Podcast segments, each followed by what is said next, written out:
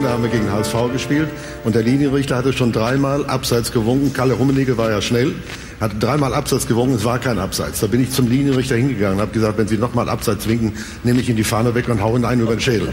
Dann war Kalle Rummenigge drei Meter im Abseits, der hat sich nicht getraut, die Fahne hochzunehmen. und Kalle Rummenigge hat das Siegtor geschossen abgepfiffen. Das Sven Jablonski, extrem junger Schiedsrichter mit 24 Jahren. Der Bremer hat auch das richtig entschieden. Da setzt er zum ersten Mal das berühmte Freistoß-Spray ein. Das Spray also auch in deutschen Bundesliga-Stadien im Einsatz.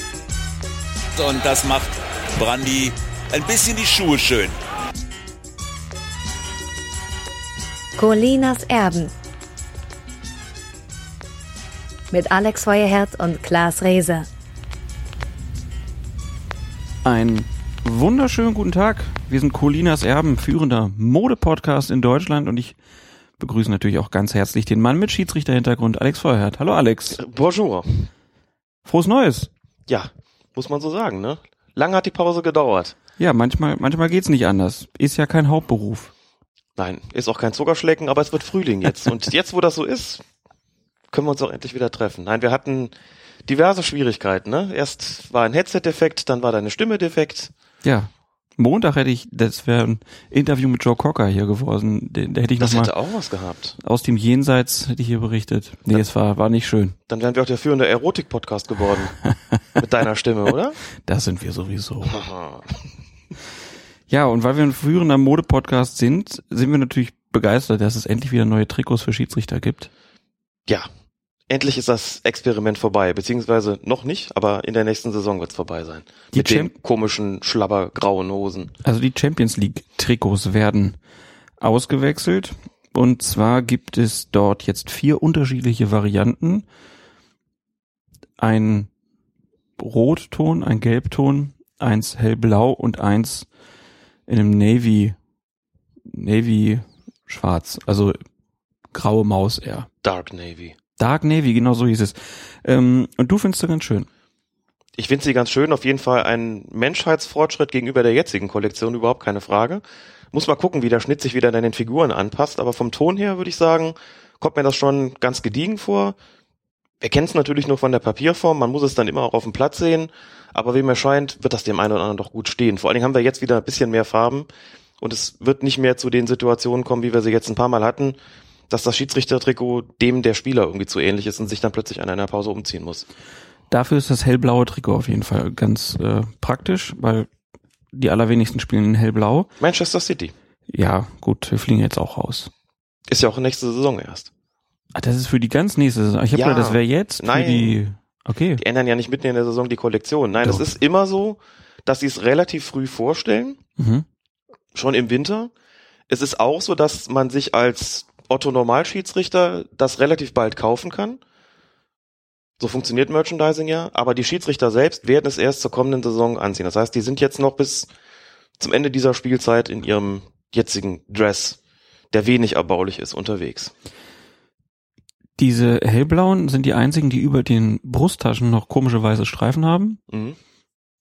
Das finde ich relativ hässlich und die Farben von dem roten und dem gelben und auch dem schwarzen Du machst schon wieder alles schlecht finde hier. ich alle, das ist alles, es ist, da ist so wenig Mut dabei. Und dann auch diese komische verwaschene Hose. Warum kann es nicht ein ordentliches schwarzes Trikot geben? Das letzte Mal, als jemand in dieser, bei dieser Kollektion Mut hatte, gab es irgendeine komische Schärpe auf dem Trikot. Ich bin da schon eher für die gediegene und, und schlichte Variante. Nein, ich meine bei den Farben, mir geht es nur um die Farben, dass man da mal ganz klare, satte Töne wieder hat. Lila-gelb gepunktet. Ja, weiß ich nicht. Ein, ein knackiges Steingrau oder ein, ein herbstliches Mausgrau. Waldbraun. Ja, braun. Oh Gott. Damit wärst du auch auf der sicheren Seite. Wer trägt das schon außer dem FC St. Pauli? Und der spielt ja eher selten international. Ja, leider. Wo wir schon bei St. Pauli sind, müssen wir auch an den Hauptkonkurrenten von St. Pauli denken, den Hamburger Sportverein. Mhm. Und wenn wir über den Hamburger Sportverein sprechen, müssen wir über Das Rautenradio reden. Ganz genau. Ohne das Rautenradio würden wir jetzt wahrscheinlich hier wieder keine Aufzeichnung machen können. Wir haben nämlich ein Headset bekommen. Die Kollegen haben uns ausgeholfen. Da sind wir ganz froh, dass das funktioniert hat. Also es war wirklich so, dass wir uns hier getroffen haben, letzte Woche wollten aufzeichnen und ein Mikrofon hat sowas von gebrummt, dass wir es eine halbe Stunde probiert haben und es klang blöd und wir hatten selber dröhnenden Kopf und dann haben uns äh, dann entschieden, das einzuschicken und die Reparatur dauert halt irgendwie 15 bis 20 Tage. Äh, und jetzt warst du zu unserem Glück in Hamburg und hast ein schönes Headset mitgebracht. Genau. Vielen, vielen Dank auf diesem, auf diesem Wege an die Kollegen. Ganz, ganz großartig, Genau. dass das funktioniert hat. Und natürlich wie immer auch eine herzliche Empfehlung an unsere Podcast-Kollegen. Also wer sich irgendwie mit dem HSV auseinandersetzt oder äh, allgemein mit Fußballthemen, der ist beim Rautenradio richtig. Gibt's auch bei Twitter, Rautenradio. Könnt ihr mal folgen. Ja, du warst aber im Januar, obwohl wir nicht aufgezeichnet haben, trotzdem nicht untätig. Warst zum Beispiel in der Sportschule Hennef auf der Tagung der Schiedsrichter Lehrwarte des Fußballverbandes Mittelrhein und dort wurden auch neue Regelauslegungen seitens der UEFA bekannt gegeben. Was war das denn so? Ich sehe, du hast ein, eine PowerPoint-Präsentation ausgedruckt. Genau. Der Internetausdrucker Alex Feuerherd. Und ich sehe viel Farbe. Das heißt, es gibt ein bisschen was anzumerken. Es gab ein bisschen was anzumerken, ganz genau. Dazu muss man sagen, es laufen bei der UEFA Anfragen der nationalen Verbände auf, beziehungsweise der Schiedsrichterabteilungen. Es laufen Fragen auf zur Klärung, weil irgendwas passiert ist, wo dann Verband sagt, hm, da sind wir selber nicht ganz sicher, wie das jetzt zu entscheiden ist. Oder es werden irgendwelche Vorschläge eingereicht, also keine Dinge, die jetzt eine Regel komplett neu erfinden, das ist klar, dafür ist ähm, auch das International Football Association Board zuständig, nicht die UEFA. Aber die UEFA ist unter anderem dann dafür da, im europäischen Bereich das eine oder andere zu klären, was eine Regelauslegung betrifft. Und das wird dann wie immer von oben nach unten weitergegeben. Ich kann ja mal so ein paar Beispiele nennen, dann begreift man, glaube ich, ganz gut, in welchem Rahmen sich das so bewegt. Regel 15, der Einwurf. Da hieß es bis jetzt, der Spieler, der den Mindestabstand von zwei Metern verkürzt, also muss, man muss beim Einwurf ja einen Abstand von zwei Metern halten. Und es kann ja passieren, dass der Verteidiger, also die Mannschaft, die den Einwurf nicht hat, dass der an den Einwerfer näher ranläuft als zwei Meter. Dann äh, ist immer die Frage, was macht man jetzt, wenn der Einwurf dann ausgeführt wird? Bisher hat man gesagt, der Spieler wird verwarnt wegen Verkürzens des Abstandes und es gibt einen indirekten Freistoß für die Mannschaft, die den Einwurf hatte. Mhm. Einen indirekten Freistoß. Das hat man jetzt geändert. Die gelbe Karte bleibt fürs Verkürzen des Abstandes, aber der Einwurf wird wiederholt. Hintergrund dürfte sein, dass man sich den Gepflogenheiten oder dem, dem Verfahren bei anderen Regeln, wo sowas passieren kann, die Verkürzung des Abstandes, wo, wo sowas passieren kann, man hat sich dem einfach angepasst und gesagt, da lässt man ja auch wiederholen. Ne? Wenn du einen Freistoß schießt, da läuft einer zu früh aus der Mauer raus, der Ball geht nicht ins Tor, dann wird der Freistoß wiederholt. Und zwar, und zwar an der Stelle, wo Genau. äh, das erste Mal abgeschossen wurde und nicht da, wo der andere Spieler getroffen wurde. das ist ganz Was ja wichtig, beim genau. Einwurf halt früher anders war. Ja. Oder du schießt einen Eckstoß und da geht einer näher als 9,15 Meter ran. So, und dann wird das auch zurückgepfiffen, der Eckstoß wird wiederholt. Das wäre aber auch interessant, ne? Also ich glaube, dann würde keiner mehr früher aus der Mauer rauslaufen. Wenn, wenn, also du, du schießt aus 30 Metern aufs Tor, da läuft einer zu früh raus, zack, bist du neun Meter du näher noch- am Tor. Mhm. Wird immer gefährlicher. Das wird dann immer gefährlicher, genau. Und immer mehr Linien auf dem Platz. du kannst halt regeln. die verschwinden dann nämlich nicht rechtzeitig. Genau. Moment, wir können noch nicht ausführen. Wir müssen erst warten, bis die Linie verdampft ist. Da können wir auch kurz drüber sprechen. Neues Spray. Neuer Hersteller, genau, ja. Wie, wie kann das denn sein? Ich habe gedacht, die hätten nicht. das Megapatent da aus Argentinien. Und dann hatten wir schon gemutmaßt, dass es aufgrund der kälteren Temperaturen jetzt zu Problemen beim Sprayen kommt. Mhm. Und das neue Spray ist eher so, ja, wie dieses, kennst du noch diese Dinger, diese, diese Kindersprühdosen, wo man sich dann so Zeug Ja, einmal um, also ist so ganz dünn halt, ne? genau. Sieht, sieht nicht mehr, also ist nicht mehr so dieses sahnige, wie es früher war. Nein, und die Schiedsrichter sprühen auch anders, das sieht man jetzt. Es ist jetzt Von nicht mehr so, so, ne? so ein bisschen mehr von oben nach unten und jetzt nicht einfach, die setzen einmal an und ziehen einmal die Linie durch, sondern das geht so, so ein paar Mal hin und her immer, ne? Von links nach rechts und rechts nach links und die Dose wird auch immer geschüttelt. Die Linien sind dünner und verschwinden offensichtlich auch schneller. Also anders als von mir behauptet, ist es eben, wie du richtig gesagt hast, nicht so, dass das wegen der kälteren Temperaturen so dünn ist, sondern es ist, wie gesagt, ein neuer Hersteller. Hintergründe kenne ich nicht, ob man weiß jetzt nicht, ob man dem anderen nicht mehr zufrieden war oder ob andere Hintergründe eine Rolle gespielt haben. Sind die Dosen Keine so Ahnung. oft in, der Luft hochge, hochgegangen. I don't know. Ja, aber zurück zu den Regelauslegungen der UEFA. Ja, sorry. Also die Verkürzung des Abstands beim Einwurf führt jetzt dazu, dass wiederholt wird, wie bei anderen Spielfortsetzungen auch. Und es gibt eine gelbe Karte. Das sind dann so Sachen, die da besprochen werden. Oder Regel 14, Strafstoß. Beim Strafstoß, beim Elfmeter ist es so, der Schütze muss allen bekannt sein. Also in der Regel ist das der Spieler, der sich den Ball hinlegt. Da denken alle, okay, der schießt jetzt. Was nicht geht, ist, Nummer 5 nimmt sich den Ball, legt sich den zurecht, geht fünf Schritte nach hinten und aus dem Hintergrund läuft die Nummer 10 an und schießt ihn rein. Das darf man nicht, das funktioniert so nicht. So, und man hat gesagt, bis jetzt gesagt, wenn ein anderer Spieler anläuft und schießt den Ball als der Schütze, mit dem alle gerechnet haben, weil das derjenige war, der sich den Ball zurechtgelegt hat, dann gibt es eine Wiederholung, aber es wird nicht verwarnt. Es gibt keine gelbe Karte. Jetzt hat die UEFA gesagt, das ist ein Täuschungsversuch und der muss mit einer gelben Karte bestraft werden. Ach was. Ja, das ist also auch neu. Wie oft ist dir das passiert? Kein einziges Mal. Habe ich nie gesehen. Aber es muss irgendwo passiert sein, sonst wäre diese Frage wahrscheinlich nicht aufgekommen. Exakt so ist es. Und dank YouTube kriegt man ja solche Fälle auch immer mit. Mhm. Ne, Das sind dann immer spektakuläre Geschichten. Man dann wirklich sieht, ja, die Nummer 5, alle rechnen mit ihr und der Kameramann ist irgendwie noch drauf und schwupps, der Ball plötzlich im Tor, weil ein ganz anderer geschossen hat. Und das sind dann oft die Gelegenheiten, die zum Anlass genommen werden, bei der UEFA nachzufragen. Gab auch Sachen aus der Bundesliga, komme ich gleich zu. Dann noch eine andere Geschichte. Stell dir vor, du bist Auswechselspieler, machst dich gerade hinter deinem eigenen Tor warm, jetzt rollt der Ball aufs leere Tor zu, den Fall hatten wir ja schon ein paar Mhm. Mal besprochen, du läufst aufs Feld, versuchst den Ball wegzuschlagen, triffst ihn auch, aber nur so blöd, dass er trotzdem ins Tor geht. Also du hast versucht, ein Tor zu verhindern, es ist dir aber nicht gelungen. Der Ball ist trotzdem ins Tor gegangen, aber wie gesagt, du bist Auswechselspieler. Es gab bis jetzt eine FIFA-Regelung, die gesagt hat, dann gibt man doch einfach einen Vorteil und Tor. Da würdest du wahrscheinlich genauso wie ich sagen, ja, eigentlich logisch, ne? Auswechselspieler gehört ja irgendwie zwar nicht zum Spiel, ist also kein Spieler im Sinne der Regel 3, aber irgendwo gehört er ja zu dem Team. Also bitte, wenn der das versucht und das klappt nicht, warum soll man den Vorteil nicht geben? Der DFB hatte da eine Sonderauslegung. Der DFB hat immer gesagt, wenn Eingriff durch Dritte erfolgt, kann ein Tor nicht zählen. Kann es also hier keinen Vorteil geben. In, in dem Moment, wo der den berührt, ist klar, da muss es äh, irgendwas, da muss irgendwas passieren, aber ein Tor kann da nicht ähm, daraus hervorgehen. Und jetzt hat sich tatsächlich die FIFA der DFB-Sonderregelung angepasst und nicht umgekehrt. Es wäre jetzt kein Vorteil möglich.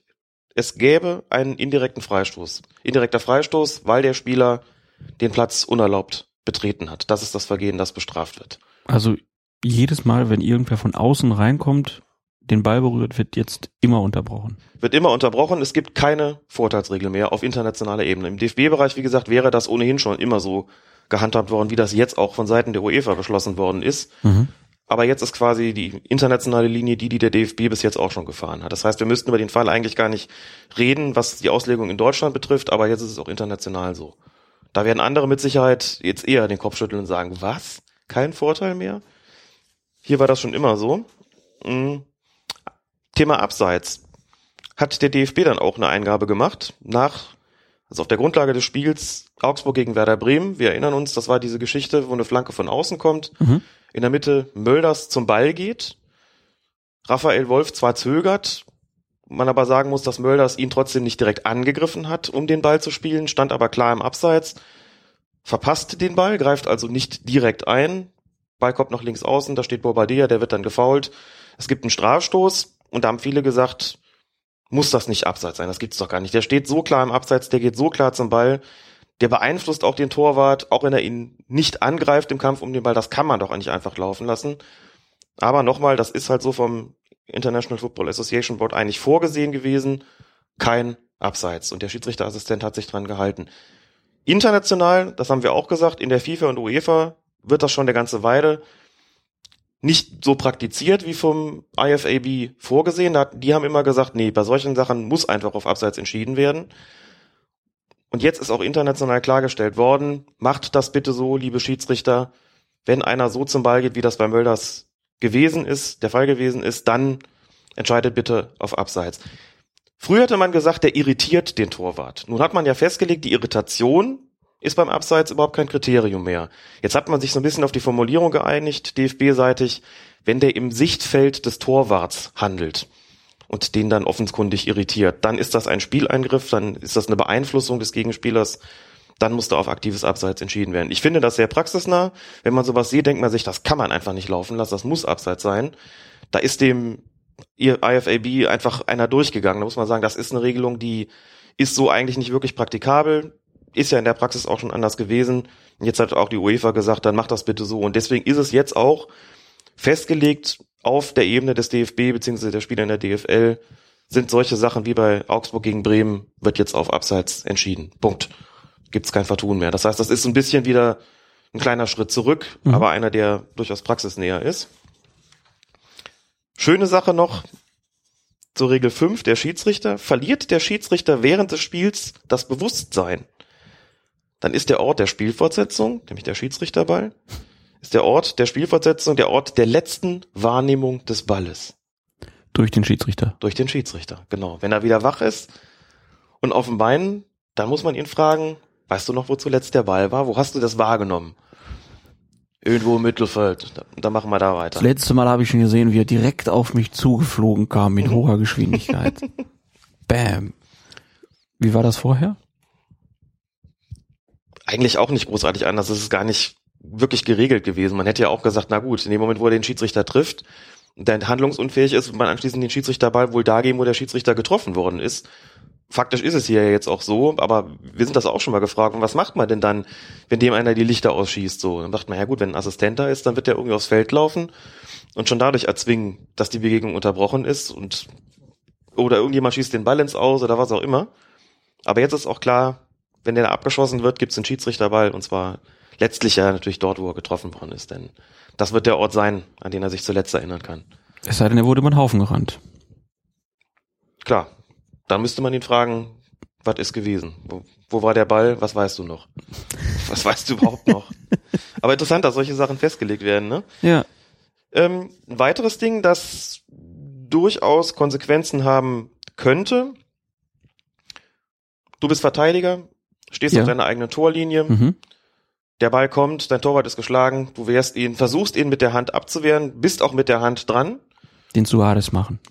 Genau, aber der Ball geht trotzdem ins Tor. Das heißt, die Unsportlichkeit, die du eigentlich begehen wolltest, ist nicht wirksam geworden. Das Tor würde natürlich zählen, weil man sagt, ja gut, wenn Klaas Rehse Handspiel macht, als Verteidiger Ball geht rein, da gibt's natürlich Vorteil, also zählt das Tor und hat man gesagt, hättest du Erfolg gehabt mit deiner Unsportlichkeit, dann hättest du eine rote Karte gegeben wegen Torverhinderung, das heißt in Österreich Torraub.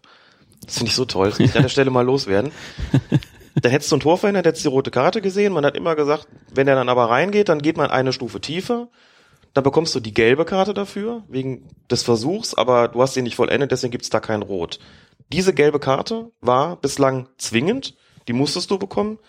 Jetzt heißt es nur noch, die Verwarnung kann gegeben werden. Steht also immer Messen des Schiedsrichters, ob er sagt, ich verwarne dafür, oder ob er sagt, komm, ist egal, lassen wir es einfach. Lass man einfach ohne, ohne Karte davonkommen. Das Tor zählt. Das ist jetzt bloß noch eine Option und nichts mehr, was zwingend passieren muss.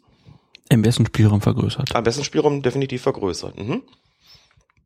Und dann die Regelung, auch da merkt man, dass irgendwas passiert sein muss, dass sich die UEFA damit beschäftigt. Strafstoß wird mit der Hacke nach vorne ausgeführt. Mhm. Wir kennen das Video. Wir kennen das Video, wo der Spieler auf den Elfmeterpunkt zuläuft und sich kurz vor 180 Grad dreht, dann das quasi den, mit, dem, mit dem Rücken zum Tor da steht und dann mit der Hacke spielt. Da hat man bis jetzt gefragt, was ist denn das? Ist das nicht eigentlich ein, ein nach hinten Spielen des Balles? Aus Sicht des Schützen natürlich. In dem Fall müsste es einen indirekten Freistoß gegen ihn, gegen ihn geben. Oder ist das ein nach vorne Spielen, weil das ja Richtung Tor geschieht und damit irgendwo leg legitim und legal. Da konnte man sich nicht so recht entscheiden. Jetzt ist die Entscheidung gefallen, das ist eine erlaubte Spielweise. Das heißt, ich darf auf den Elfmeterpunkt zulaufen, mich drehen und den Ball mit der Hacke aufs Tor befördern. Werden wahrscheinlich wahnsinnig viele machen, aber wie gesagt, sowas muss man ja regeln. Das ist also eine regelkonforme Spielweise, die nicht zu beanstanden ist. Ist also keine Unsportlichkeit, wenn man die Gegner verhohnepiepelt. So könnte man argumentieren, natürlich, dass man sagt, was, was macht er denn? Das ist doch eine Verarschung. Muss mhm. ich das wirklich durchgehen lassen? Aber sagt man, es ist ähm, seine Art, den Elfmeter zu spielen und wenn man das so macht, kann man ja wirklich schlechter zielen, als immer den Ball mit dem Gesicht zum Tor schießt. Ne? Aber gut. Die einen sagen so, die anderen ja. so. Jetzt frage ich mich natürlich, ich habe ähm, mal geguckt, habe diese Sachen nirgends gefunden im Netz. Mhm. Du? Ich glaube, im Netz gibt es den nicht, nein kann man sich ja schon auch wieder fragen, warum eigentlich? Mhm. Warum ist, warum gehen die, die Verbände damit nicht offener um? Und ich meine, die haben ja auch Websites, habe ich gehört. Könnte man ja. ja einfach veröffentlichen. Vielleicht müsste ich mal irgendwelche UEFA-Unterseiten durchforsten, mit Blick darauf, denn man findet. Aber ich meine jetzt zum Beispiel diese Sache mit dem Einwurf. Dass der Ja. jetzt halt nicht mehr an der Stelle ausgeführt wird, sondern das passiert ja schon ab und zu mal.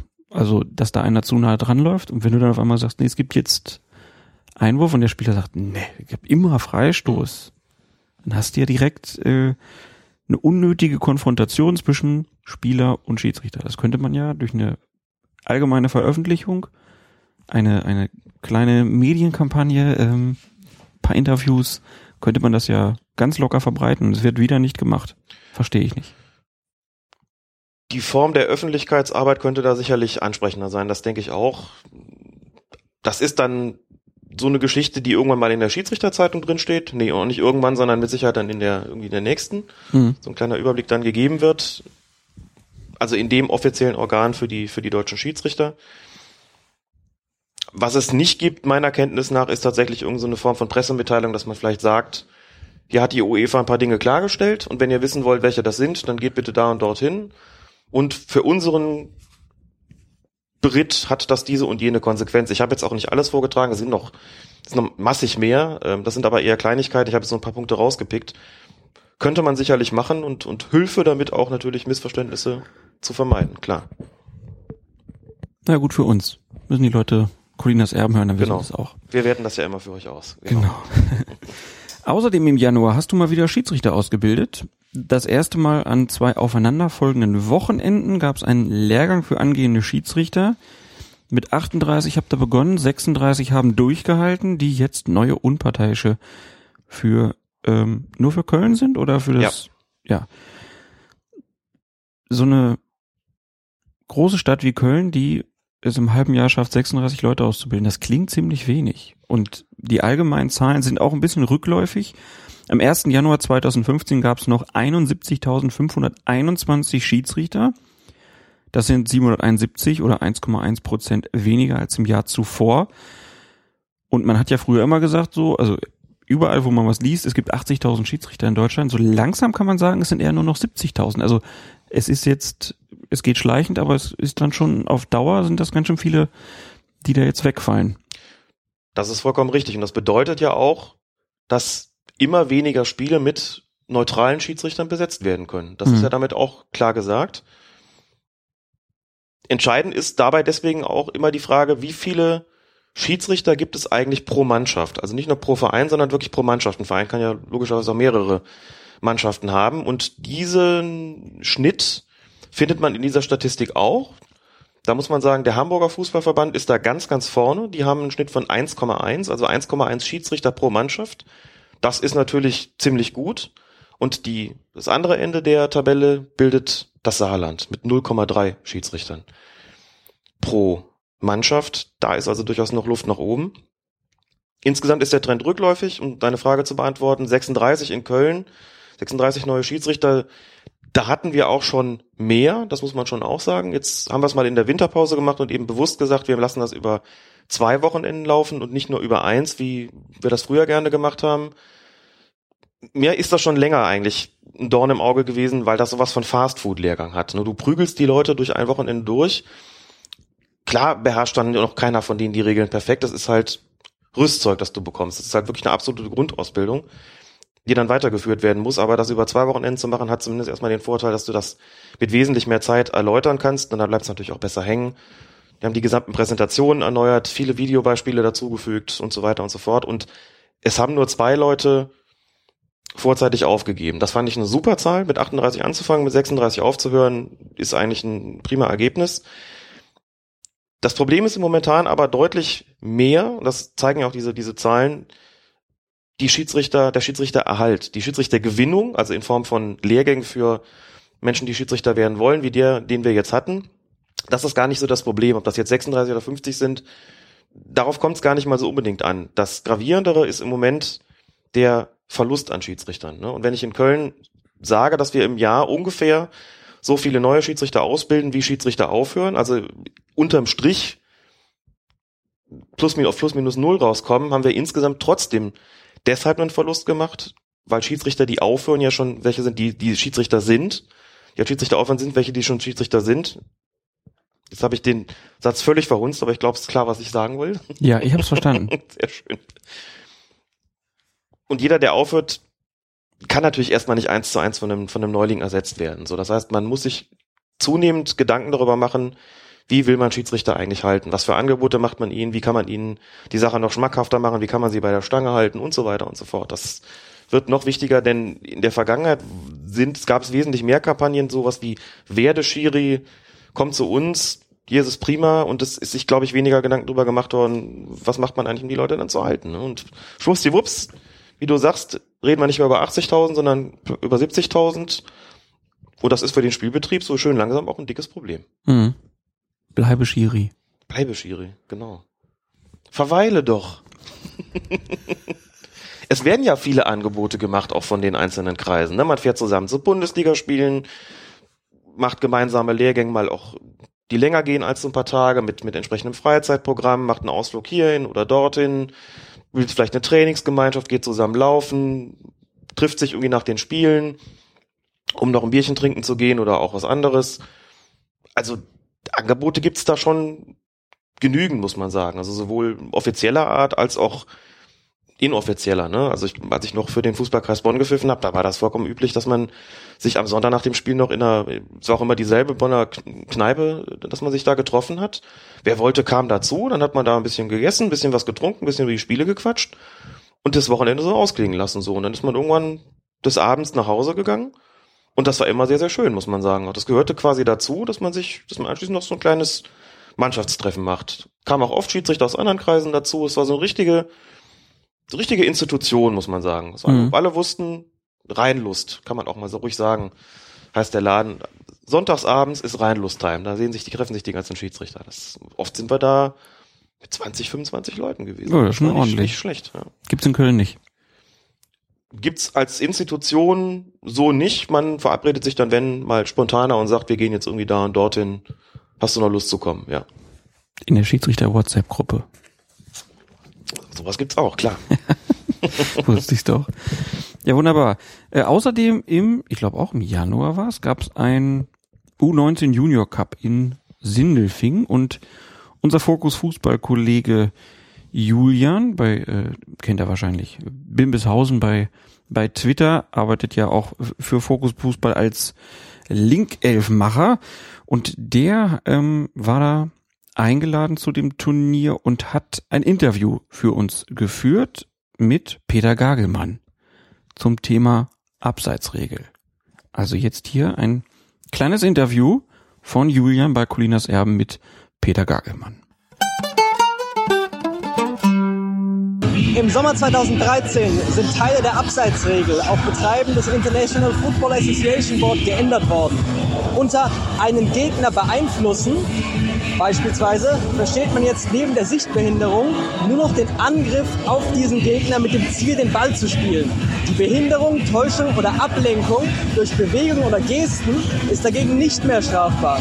Das führt bisweilen zu großen Irritationen und zu Unmut bei den Spielern und Fans. Fühlen sich die Schiedsrichter und Assistenten wohl mit dieser neuen Regelung oder sind sie nicht auch ein bisschen unglücklich, weil es ihre Arbeit letztlich erschwert?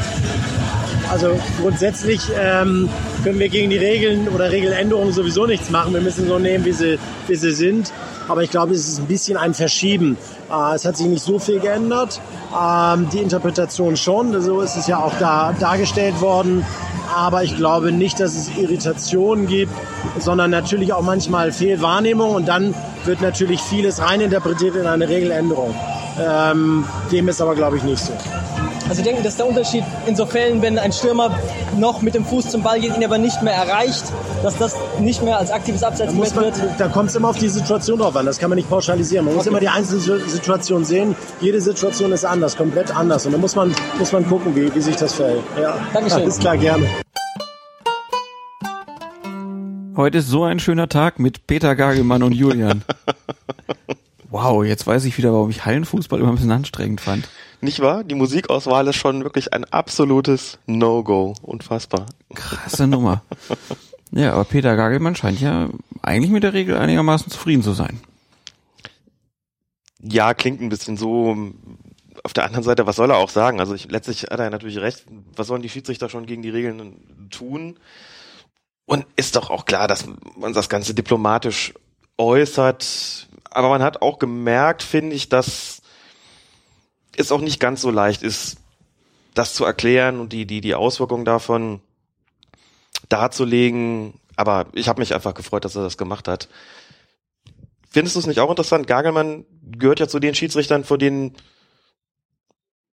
es bei den von den Seiten der Spieler immer mal wieder heißt, ja, kommen nicht so richtig klar mit ihm oder ist irgendwie zu harsch in seinem Ton oder im Auftreten und vielleicht zu militärisch und so und das mag auch durch sein drahtiges Äußeres mit dem Bürstenharschen nochmal, ähm, das mag dadurch nochmal verstärkt werden, aber wenn man ihn so sprechen hört, unglaublich sympathische Stimme, ne? Findest du nicht auch? Ein Mensch wie du und ich. Nein, auch so ganz sanft Schiedsrichter, und, und weich. auch und nur Menschen. Die nächste Werbekampagne. das, das hat heute keinen Sinn mit dir. Lass uns weitermachen. Ja, dann, dann kommen wir doch zur Bundesliga. Wir werden jetzt, ja, gut. Wir werden jetzt ähm, chronologisch die letzten Spieltage aufarbeiten. Das sind die Spieltage 18 bis Ich glaube 23. 23, meine sehr verehrten Damen und Herren. Das heißt, wenn euch jetzt nur was vom letzten Spieltag interessiert, dann müsst ihr vorspulen. Aber das geht ja zum Glück, ne? Das geht beim Podcast immer. Kannst immer wieder anhören. Wir starten aber mit der Partie Bayer Leverkusen gegen Borussia Och, Dortmund. graue Vorzeit. ja, da stand es noch richtig schlecht um die Borussia. Da stand es noch richtig schlecht. Die Borussia, es war arschkalt. Ich war im Stadion bei dem Spiel. Chaperon? Nein, kein Chaperon, Ach, du sondern warst als, die als Journalist für NTV da. netten Kollegen von ntv.de haben mich mitgenommen, saß auf der Pressetribüne. Wunderbar ist das. Da hat man seinen eigenen WLAN-Anschluss, eigene Steckdose. Ein, ein- ein ja. WLAN-Anschluss. Ja, da kannst Auch ein Ja. WLAN-Kabel noch? Super, ne? Schön vorgeführt. Ah, es ist einfach noch zu früh am Morgen. Es gibt einen LAN-Anschluss, man bekommt auch WLAN. So, ah, meine Güte. Wir lassen es drin. Ist eigentlich ein klassischer Fall für ein Outtake. Und man hat Monitore dort stehen. Kann also aufs Feld gucken und Mhm. dann sofort, wenn ich was nicht klar gesehen habe, das auf dem Monitor überprüfen. Also hat jeder am Platz, nicht nur die äh, Radio- und TV-Kommentatoren, sondern Ich würde sagen, im Schnitt teilen sich zwei Personen einen Monitor. Okay. Das steht dann so in der Mitte jeweils. Ja. super. Cool war das. Also hat mir echt gefallen. Und dann, Sache. und dann hast du gesehen, wie in der 13. Minute der Leverkusener Torhüter Bernd Leno aus dem Kasten geeilt ist und nach dem Ball griff vor dem heranstürmenden Ciro Immobile. Und Leno ist dann mit dem Spielgerät in den Händen immer weiter Richtung Strafraumgrenze gerutscht. Und ja, dort angekommen hat er dann, damit er halt nicht mit dem Ball aus dem Strafraum rauskam, ähm, den Ball mal kurz losgelassen. Und zwar so, dass er so ein bisschen, ja, kleine Richtungsänderung dem Ball noch hinterhergegeben hat in den 16-Meter-Raum. Und anschließend hat er den Ball dann wieder aufgenommen. Schiedsrichter Knut Kircher hat weiterspielen lassen, aber man konnte sich ja schon fragen, ist das eigentlich regulär? Weil wenn ein Torwart einen Ball fallen lässt und wieder aufnimmt, dann gibt's ja eigentlich indirekten Freistoß für die gegnerische Mannschaft. Das ist eine ganz ätzende Situation gewesen. Auch da muss ich sagen, im Stadion, als ich drauf geguckt habe, hab ich gedacht, der war nicht draußen mit dem Ball. Das ist schon alles in Ordnung so. Und dass der den überhaupt kurz abgelegt hat, habe ich eigentlich auch nicht wahrgenommen. Knut Kircher hat gut gestanden, muss in so einer Situation natürlich erstmal sehen, wenn der da weiterrutscht, muss der Schiedsrichter schon in dem Moment, also müssen bei dem schon wirklich alle Alarmglocken angehen. Der muss sagen, okay, jetzt muss ich ganz genau darauf achten, rutscht der möglicherweise mit dem Ball aus dem Strafraum. Nehmen wir mal an, es wäre so gewesen. Es gab dann auch viele Leute, die gefragt haben, muss ich da nicht eigentlich verwarnen oder ist das nicht sogar ein Platzverweis, wenn er das irgendwie so macht? Sagen, nein, ist es nicht, denn der Torwart hat ja Ballbesitz und wenn der einfach über die Linie rutscht, dann ist das ja kein Handspiel in einer unsportlichen Absicht und er verhindert ja auch nichts, weil er selbst den Ballbesitz hat, gibt's ja nichts, was er irgendwie unfair verhindern würde. So, das ist einfach nur ein direkter Freistoß dann an der Stelle, wo er den, wo er eben rausrutscht und mehr nicht, keine gelbe und keine rote Karte. Daran ist nichts Unsportliches.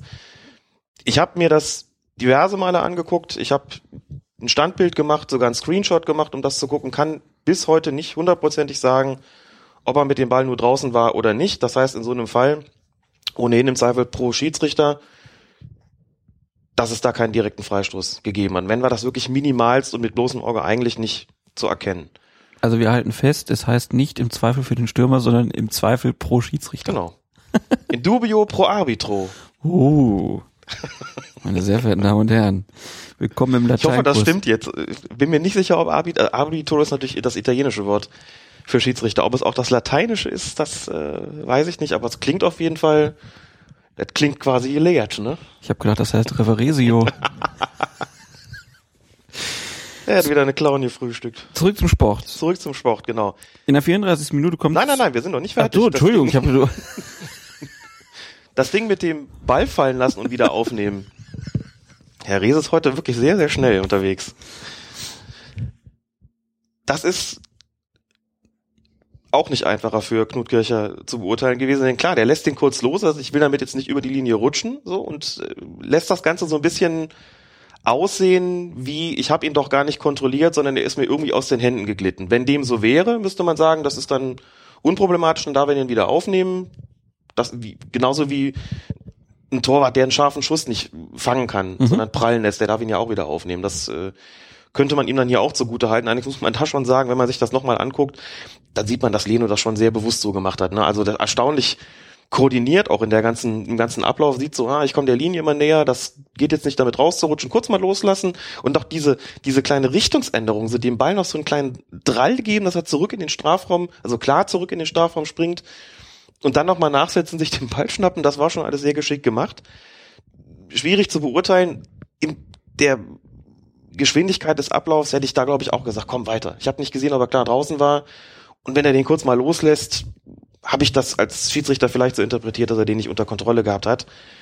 Dann ist das okay. Aber mit Zeitlupenwissen? Mit Zeitlupenwissen würde ich in dieser Situation sagen, indirekter Freistoß wegen Wiederaufnahme des Balles nach Freigabe, nach Kontrolle. Also das wäre hier schon angemessen gewesen.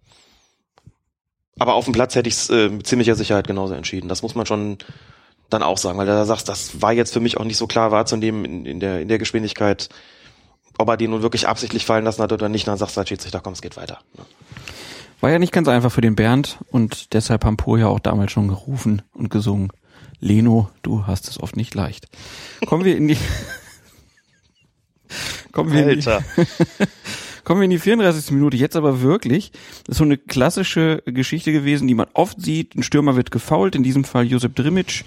Äh, also war kein Foul in dem Fall, aber nach einem leichten Körperkontakt geht er zu Boden und hält dann den Ball so fest. So nach dem Motto, Schiri, klares Foul, ne? Ich halte den Ball schon mal fest. Jetzt hat Kircher nicht gepfiffen, sondern pfeift dann Freistoß wegen Handspiel für Dortmund. Genau. Drimic war schon verwarnt.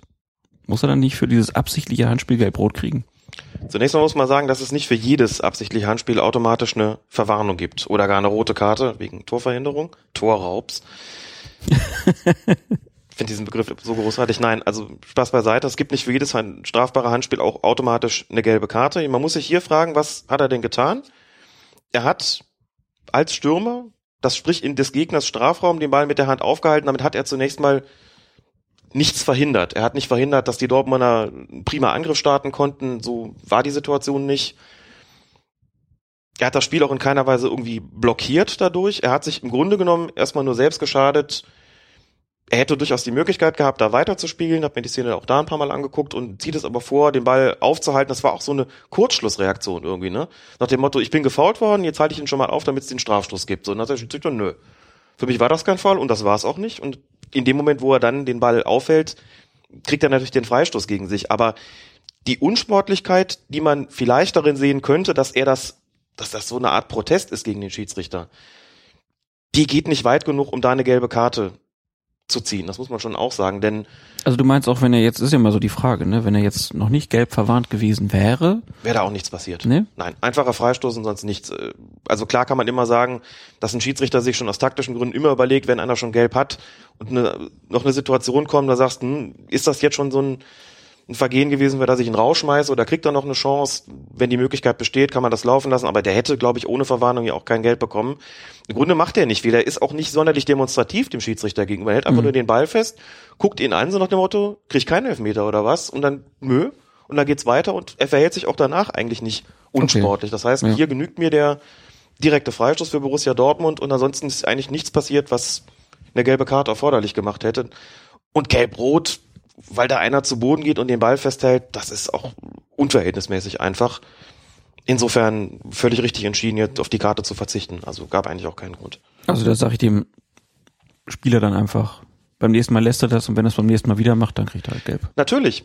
Ich gehe hin und sag, Sie wollten eine Spielfortsetzung wegen, wegen einer Regelwidrigkeit, jetzt kriegen sie es aber gegen sich, so. Und ich meine, ist ja damit schon gestraft. Er sagt, pass mal auf, Kollege, irgendwie, wenn hier ein Foul vorliegt, dann pfeife ich. Ja, und wenn du meinst, du müsstest vorher schon den Ball festhalten, dann kann es passieren, dass ich anders sehe und dann kriegst du den Freistoß gegen dich. Überleg dir das gut, was du möchtest und lass die Finger da weg, dann lässt du mir immer noch einen Entscheidungsfreiraum, äh, den, ich, den ich sonst so nicht mehr hab, wenn du es auch noch machst. Und das versteht der eine oder andere schon ganz gut. Okay, dann wechseln wir nach Schalke. Die haben gegen Hannover 96 gespielt. Schalke führt 1-0 in der 85. Minute und dann kriegt der Hannoveraner Manuel Schmiedebach den Ball, will halt in der eigenen Hälfte noch zum Konter ansetzen. Eigentlich relativ unspektakulär und harmlos die Szene, doch plötzlich setzt dann Klaas Jan Huntela, der Mann mit dem schönen Vornamen, nach und tritt Schmiedebach einfach von hinten um und Schiedsrichter Sascha Stegemann zögert nicht lange und zeigt dem Schalker Stürmer die rote Karte. Erstmal nur das Foul bewertet, gibt's keine zwei Meinungen, oder? Da gibt's keine zwei Meinungen. Das ist eine glasklare rote Karte gewesen. Man konnte sich allenfalls vielleicht noch fragen, ist das jetzt rohes Spiel gewesen? Also ein grobes Foulspiel oder ist es schon eine Tätlichkeit gewesen?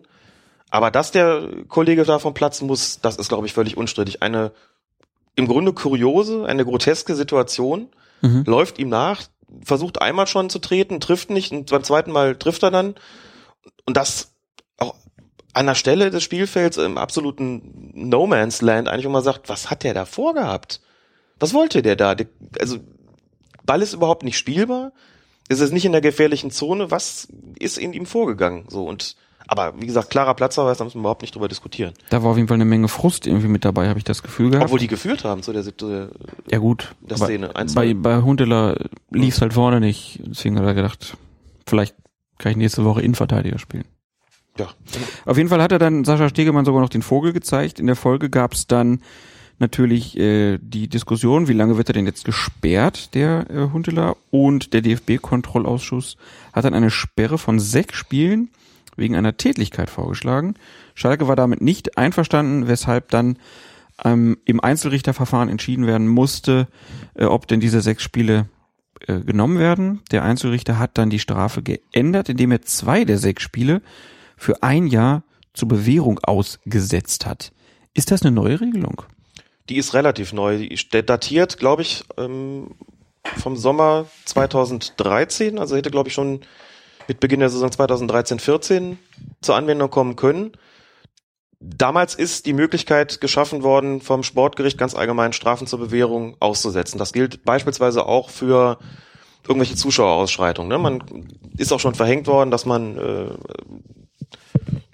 kein, dass man, dass man, glaube beim 1. FC Köln war es, ist diese Bewährungsstrafe verhängt worden, dass man gesagt hat, wenn das nochmal passiert, in diesem oder jedem Zeitraum, dann schließen wir die Zuschauer aus. Und genauso ist man bei den Spielern auch dazu übergegangen, die Möglichkeit einzuräumen, dass ein Teil der Strafe zur Bewährung ausgesetzt werden kann. Das gilt aber, sagt Hans E. Lorenz, der Vorsitzende dieses Sportgerichts, das gilt nur für längere Sperren. Ganz interessant war, dass sich bei uns über Twitter ein Sportrechtler gemeldet hat, der sagte, aha, interessant, sechs Spiele sind also schon eine lange Sperre. Daraufhin habe ich ein bisschen verwundert reagiert, dachte, ist es nicht. Also man hat ja oft Sperren von zwei, drei, vielleicht mal vier Spielen, aber sechs ist ja schon eine ganze Menge Holz. Da hätte ich jetzt persönlich gesagt, das finde ich schon eine lange Sperre. Er, nee. Unter Sportrechtern war man eigentlich eher der Auffassung, das müssten so ein paar Monate sein. Mhm. An Sperre, die dann, wo, von denen dann äh, ein Teil zur Bewährung ausgesetzt wird. Insofern waren sie ein bisschen erstaunt, aber lange Rede, kurzer Sinn, das hat man so gemacht und Hünteler ist der erste Spieler, der von dieser Bewährungsregelung profitiert. Hat also nur vier Spiele bekommen, dementsprechend. Und wenn er jetzt innerhalb dieses Jahres, wie schon gesagt, nochmal auffällig wird und würde da gesperrt, nehmen wir an, irgendwie sagen wir mal, rohes Spiel, für das er normalerweise zwei, drei Spiele bekäme, dann bekäme er noch zwei mehr, weil dann die Bewährungsstrafe sozusagen griffe. Ja, so durfte er ja dann im Derby schon wieder mitwirken, hat aber auch nichts gebracht. Kommen wir zum 19. Spieltag. Bayern gegen Schalke. 17. Minute, unstrittige rote Karte gegen Jerome Boateng wegen einer sogenannten Notbremse. Und den folgenden Strafstoß verschießt Erik Maxim Choupo-Moting kläglich. Manuel Neuer kann problemlos halten. Boateng wird dann für drei Spiele gesperrt. Ein Spiel für die Notbremse als solche, ein Spiel dafür, dass der Elfmeter nicht verwandelt wurde und ein weiteres Spiel, weil er als Wiederholungstäter galt. Also er hatte gegen den HSV am 33. Spieltag der letzten Saison auch mal die rote Karte gesehen. Soweit so klar, doch der FC Bayern hat dann Einspruch eingelegt und tatsächlich reduziert das DFB Sportgericht die Sperre auf nur noch zwei Spiele. Und ja, wir dröseln das Ganze jetzt einfach mal auf, würde ich vorschlagen. Was hat es denn mit diesem Strafrabatt, äh, von dem man dann überlesen konnte, ähm, auf sich, wenn nach einer Notbremse der Elfmeter verwandelt wird? Also da kann man sich ja schon fragen, lädt das nicht zum Missbrauch ein? Also diesen Strafrabatt gibt es, sagt der DFB, schon seit zehn Jahren. Ich wusste schon, dass es ein bisschen länger so ist, mhm. dass man den bekommt, dass also ein Unterschied gemacht wird, ob der Strafstoß verwandelt wird oder nicht. Ich hätte nur nicht sagen können, wie lange das schon so ist. Hat lange kein Menschen mhm. interessiert, mhm. dann ist es ein Bayern-Spieler und die Aufregung ist einfach mal sehr groß. Das dürfte auf jeden Fall mit der relativen Prominenz ähm, des, Betreff des Betreffenden Hallo? zusammenhängen. Klar. Weltmeister? Wollen wir mal ein bisschen über untertreiben. Hängt auf jeden Fall damit zusammen, hängt sicher auch außerdem noch damit zusammen, dass die Sperre reduziert worden ist, was ja jetzt äh, mittelbar zumindest damit zusammenhängt, dass der Strafstoß nicht verwandelt worden ist. Aber das ist eben so, man sagt, der Spieler versucht eine Unsportlichkeit zu begehen, indem er die Notbremse zieht. Das gelingt ihm zunächst mal auch. Der Strafstoß, den es dann gibt, der ist eigentlich keine Strafe im engeren Sinne, da werden wir später nochmal drauf zu, zu, sprechen kommen bei der, beim Thema sogenannte Dreifachbestrafung, sondern damit wird quasi die Torchance wiederhergestellt. Dann sagt man, gut, und wenn der Strafstoß dann reingeht, ist die Unsportlichkeit, also ist die Notbremse in letzter Konsequenz ja doch nicht wirksam geworden, mhm. dann erlässt man ihm Einspielsperre. Das ist nicht ganz unwichtig, ist also nicht so, dass man sagt, der kriegt grundsätzlich nur ein Spiel und wenn er nicht reingeht, ähm, kriegt er noch ein zweites, sondern die Normsperre ist eigentlich zwei Spiele und man erlässt ihm ein Spiel für den äh, ein Spielsperre für den Fall, dass der Strafstoß verwandelt wird, weil das eben nicht wirksam geworden ist. Bleibt aber bei einer Sperre, weil man sagt, das ist so krass sportwidrig, eine Torchance mit mit unfairen Mitteln zu verhindern, dass auf jeden Fall der Spieler das spüren muss. Das ist ja jetzt beim International Football Association Board diskutiert worden, kommen wir später zu. Da wird sich also mit Sicherheit oder mit hoher Wahrscheinlichkeit, muss man sagen, wird sich da noch was tun. So. Das ist der Strafrabatt. Zum Missbrauch einladen. Es ist natürlich denkbar, dass das ausgenutzt wird. Und in der Frankfurter Allgemeinen Zeitung hat Daniel Meuren war es, glaube ich, der Sportredakteur oder Journalist, der früher selbst auch Fußball gespielt hat, erzählt, dass es in Mainz, wo er gespielt hat, im Amateurbereich die Regelung gab, nach, einem, nach einer Notbremse im Strafraum, wenn der folgende Strafstoß verwandelt worden ist, gab es Einspielsperre. Wenn er nicht verwandelt worden ist, gab es vier Wochen. Und das ist natürlich schon extrem krass. Und er hat dann auch berichtet, ja klar, da ist es dazu gekommen, dass Strafstöße absichtlich verschossen worden, worden ist, weil die dann gesagt haben, naja gut, äh, der soll jetzt mal richtig bluten, der soll mal richtig Pause machen, den hau ich jetzt drüber. Ne? In der Bundesliga reden wir von, von einem oder also einem Spiel mehr oder weniger und generell muss man sagen, sind noch dann gefragt worden von Daniel Meuren, wie sieht das überhaupt im Amateurfußball aus? Offenbar unterschiedlich. Also ich kann zumindest für den Fußballverband Mittelrhein und den Fußballkreis Köln und auch noch für den Fußballkreis Bonn definitiv sagen, da gibt es diesen Strafnachlass nicht. Wenn's, wenn es eine Notbremse gibt in dem Spiel, trägt der Schiedsrichter das in den Spielbericht so ein. Und die Folgen des Strafstoßes, die werden gar nicht mehr notiert. Das heißt, es ist vollkommen egal, ob der reingeht oder nicht. Der Spieler bekommt seine Sperre und die ist im Amateurbereich in aller Regel vier Wochen. So, bei einer Kleinigkeit geht es schon mal auf zwei Wochen runter, wenn es ein bisschen mehr ist, auf sechs Wochen oder acht Wochen. Aber bei einer Notbremse, das schreibst du so rein und dann bekommt er seine Sperre Feierabend. Ähm, ich sehe nicht so richtig, wo es zum Missbrauch einlädt, denn wenn ich mir vorstelle, eine Mannschaft führt mit 4 zu 0 so, und dann hast du jetzt einen Verteidiger von denen, der sieht, wie ein gegnerischer Stürmer eine gute Angriffsmöglichkeit hat. Ich meine, bei einem 4 zu 0 kann ich mir als Verteidiger sagen, ich bleib da einfach weg. Wenn ich den jetzt lege, fliege ich vom Platz. Und wenn der Strafstoß dann anschließend reingeht, dann steht es 4-1. Das würde es sonst vielleicht auch tun. Und gut, dann werde ich nur ein Spiel gesperrt, aber da kann man einfach wegbleiben. So, das heißt, ähm, wenn der dann eine Notbremse zieht, macht er damit ja eigentlich auch klar, das ist mir offensichtlich ganz besonders wichtig, dass wir hier ohne Gegentor aus der, aus der Nummer rauskommen. Dann soll er die Konsequenzen auch tragen. So, die Mannschaft, die jetzt dann, dann antritt, also um den Elfmeter zu schießen. Ich weiß jetzt nicht, worin denn der Missbrauch da konkret bestehen soll. Klar, ja, jetzt stell dir mal vor, es spielt der Erste gegen den Zweiten. Mhm. Der Erste sagen wir mal, führt 3-0 und beim zweiten läuft's halt so mies, dann kommt noch eine Notbremse dazu. Und dann mhm. steht da einer und denkt, na ja, es gibt jetzt noch drei Spiele und wenn ich den jetzt daneben semmel, dann ist der super Verteidiger hier, der ist dann weg für drei Wochen. Also da habe ich meinen Konkurrent geschwächt. Mein Konkurrenten genau. geschwächt, beziehungsweise kann sagen, mir ist es jetzt wichtiger, dass der noch eine Woche gesperrt ist, dann genau. nehme ich auch ein Gegentor dafür in Kauf. Gut, aber in diese Kann komfortable auch. Situation. Aber die ist ja möglich und deswegen ja. ist ja ist ja die ist ja die Ansage, warum wird das überhaupt mhm. gemacht? Also also in die komfortable Situation habe ich mich dann aber gebracht, wenn ich 3 zu 0 führe und sage, na gut, dann kassiere ich jetzt das 3 zu 1. Ähm, ja, selbst wenn ich führe, ist ja egal. Also wenn es bei den anderen halt gar nicht läuft, so. Und dann kann ich noch das 4-0 markieren, so mhm. meine ich ja. Und dann, ah, also okay. die, die Möglichkeit besteht ja und ähm, du sagst, okay, wenn er dann verwandelt ist, dann ist aus dem vermeintlichen Nachteil ist dann, also ist dann kein, ist dann wirklich kein Nachteil er, erwachsen. Aber man kann nur eh sagen, na gut, der hat jetzt die, die, die Chance gehabt, den reinzumachen. Vielleicht hätte er den, wenn er nicht gefault worden wäre, auch nicht reingemacht. Und dann spielen sie noch in Überzahl hinterher. Mhm. So, und auf einmal wird das dann gegengerechnet. Also so ein bisschen, bisschen komisch ist die Regelung schon. Klar, man könnte sagen, warum sperrt man nicht einfach unabhängig davon, wie man das lange Zeit natürlich auch getan hat, aber man geht ja sozusagen davon aus, jetzt gibt es diese Regelung nun mal, was hält man denn davon, die ja jetzt plötzlich in die Diskussion gekommen ist. Da würde ich schon sagen, also mir ist, für mich ist eigentlich keine Situation denkbar, wo ich nicht sagen würde, das ist dann auch ein legitimes Ausnutzen dieses, dieses Spielraums. Ich kann da jetzt nicht so die, den unsportlichen Aspekt erkennen und sehe da jetzt auch nicht das, also wenn eine Manipulation. Wenn einer absichtlich verschießt, findest du es nicht unsportlich? Wenn ich jetzt 3-0 führe und verwandle den nicht zum 4-0, weil ich will, dass der Dinger gesperrt wird, ich meine, es kommt immer, also wie würde der Stürmer das denn machen? Der schließt den ja nicht nicht nicht so absichtlich so schwach. Wobei bei Choupo-Moting habe ich mich schon gefragt, was er da eigentlich, äh, was den eigentlich da bewogen hat. Das sah irgendwie der konnte seltsam Bo aus. Der konnte den Boateng noch nie leiden. Der konnte den Boateng noch nie leiden. Sonst ja so ein sicherer Schütze und dann kommt da so ein Schüsschen bei raus.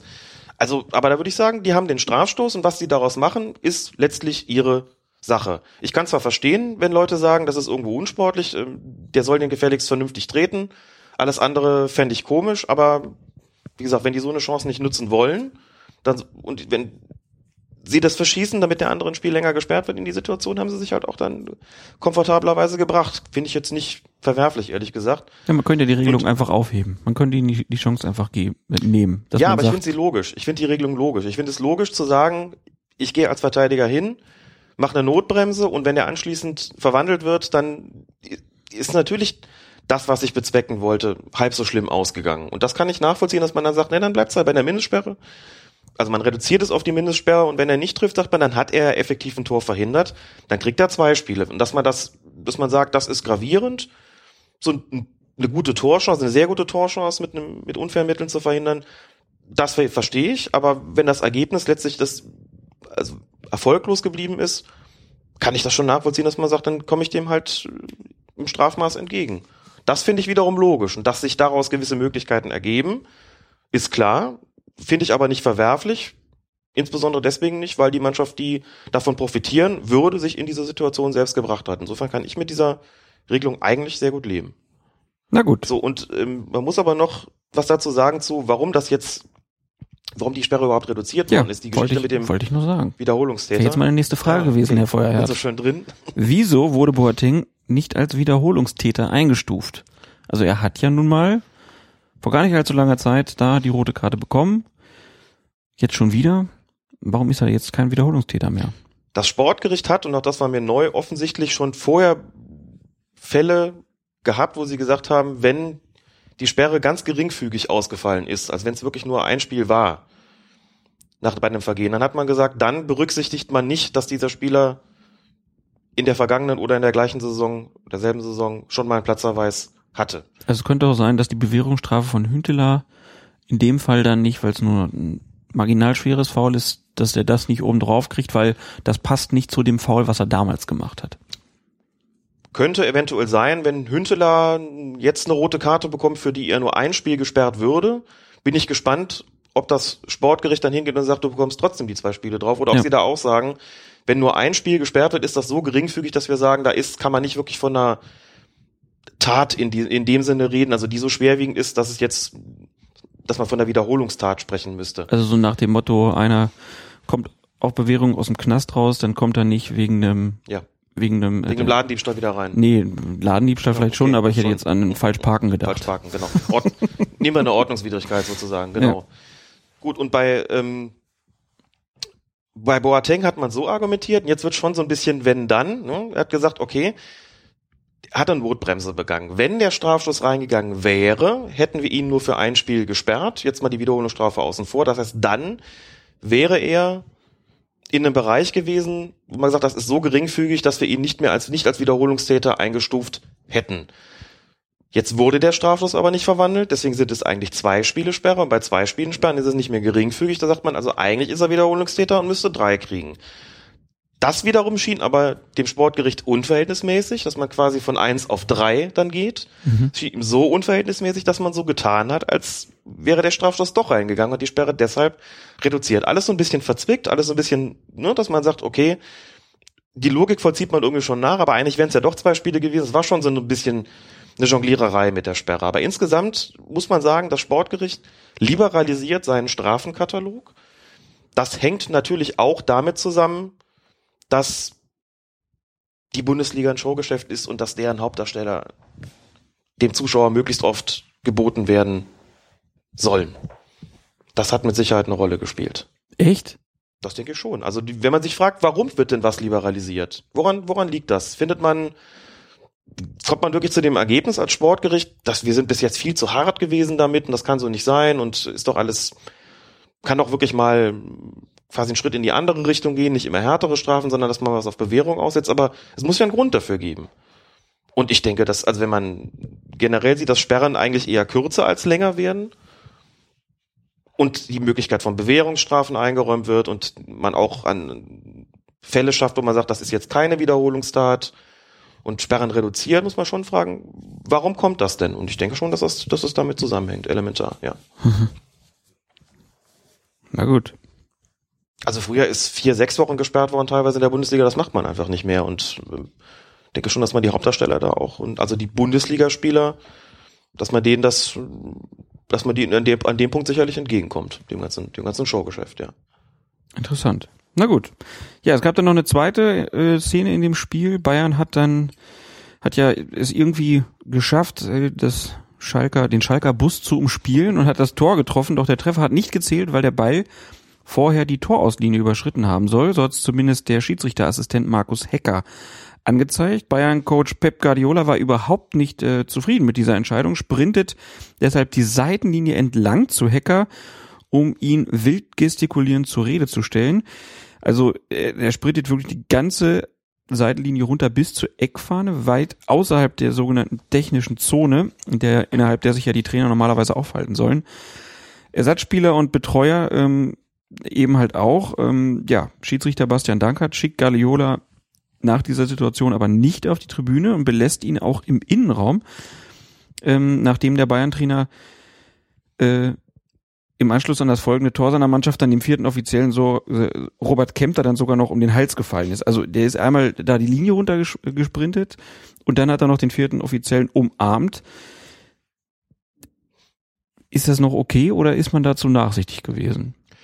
Interessant fand ich, dass die beiden Funktionäre in der Spitze der, der DFB-Schiedsrichterkommission, von denen man immer am meisten hört zu diesen Fällen, das unterschiedlich beurteilt haben. Helmut Krug hat ausweislich dessen, was im Kicker stand, gesagt, Bastian Dankert, der Schiedsrichter, hat hier von seinem Spielraum Gebrauch gemacht und für uns ist das in Ordnung gewesen, dass er Pep Guardiola nicht auf die Tribüne geschickt hat. Begründung, zwar hat er die Coaching-Zone sehr weit verlassen und auch beim Assistenten reklamiert, aber nicht in einer derart unsportlichen Art und Weise, dass ein Tribünenverweis zwingend gewesen wäre. Hat er also nicht mit weit aufgerissenen Augen und aggressiver Gestik auf diesen Mann eingeredet, sondern emotional, aber trotzdem immer noch in gewisser Weise maßvoll protestiert, ihn also da nicht angebrüllt oder ihm eine Szene gemacht, wo du sagst, okay, jetzt können wir gar nicht äh, darüber verhandeln, jetzt haben wir überhaupt keinen Spielraum mehr.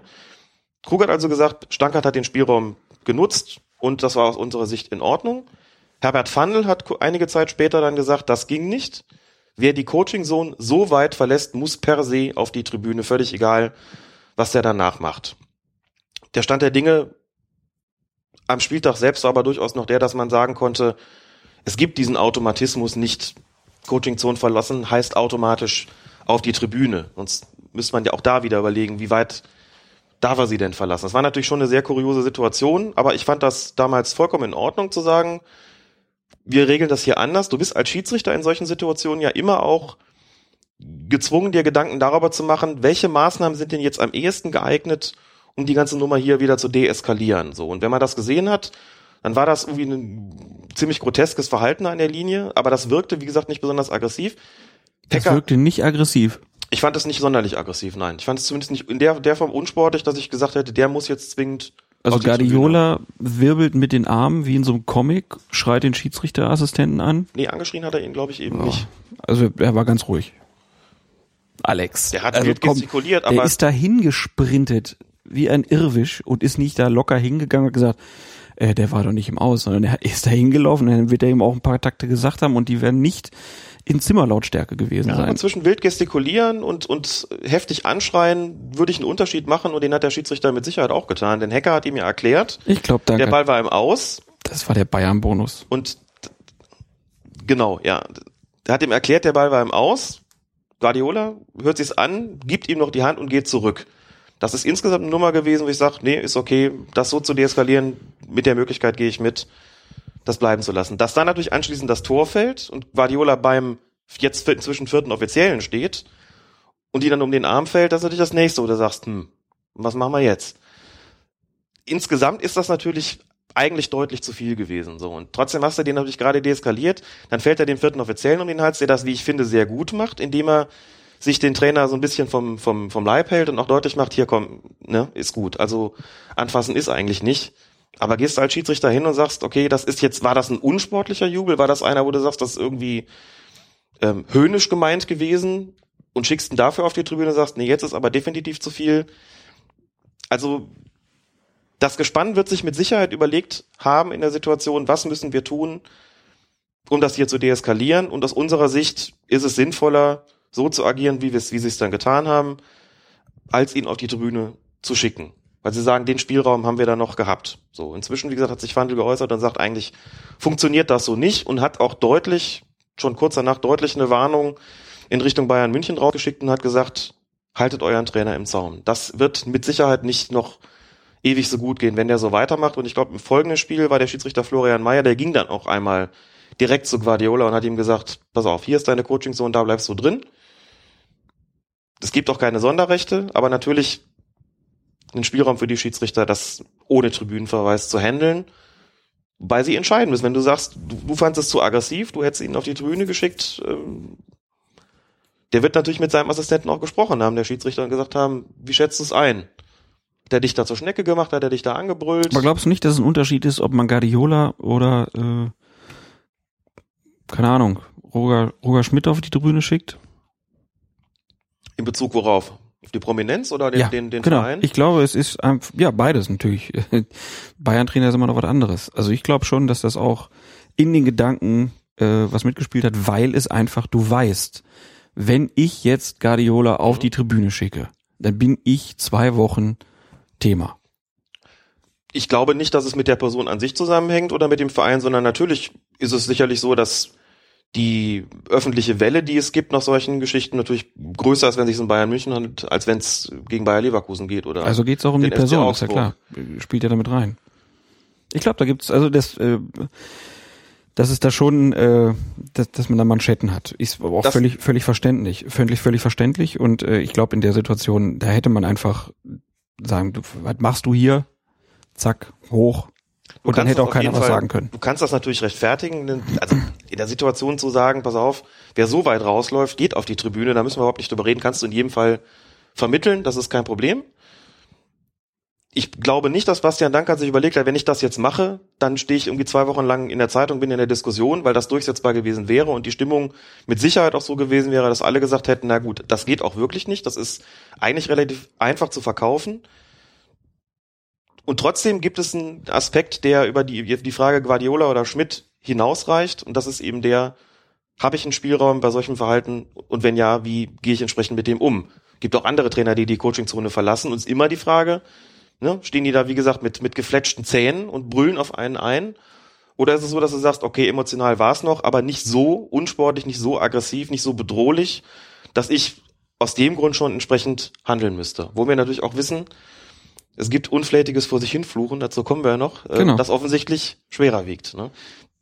Aber da reden wir dann gleich drüber, wenn es soweit ist. Genau, kommen wir erstmal nochmal zu Borussia Dortmund gegen den FC Augsburg. 63. Minute, Pierre-Emerick Aubameyang bricht plötzlich durch und wird vom Augsburger Christoph Janker kurz vor der Strafraumgrenze gefoult. Aubameyang unternimmt trotzdem noch einen Versuch weiterzuspielen, doch der Augsburger Torwart Alex Manninger kann klären. Nun pfeift Schiedsrichter Marco Fritz und zeigt Janker die rote Karte. Und da stellt sich natürlich die Frage, darf er da überhaupt noch die rote Karte zeigen, weil er ja vorher den äh, Vorteil gewährt hat. Und natürlich darf man bei einem platzverweiswürdigen Vergehen überhaupt auf Vorteil entscheiden. Wir hatten nämlich mal drüber gesprochen, dass eigentlich die Anweisung ist, sobald ich davon ausgehe oder sobald klar ist, der muss rot kriegen, ist das Spiel unterbrochen.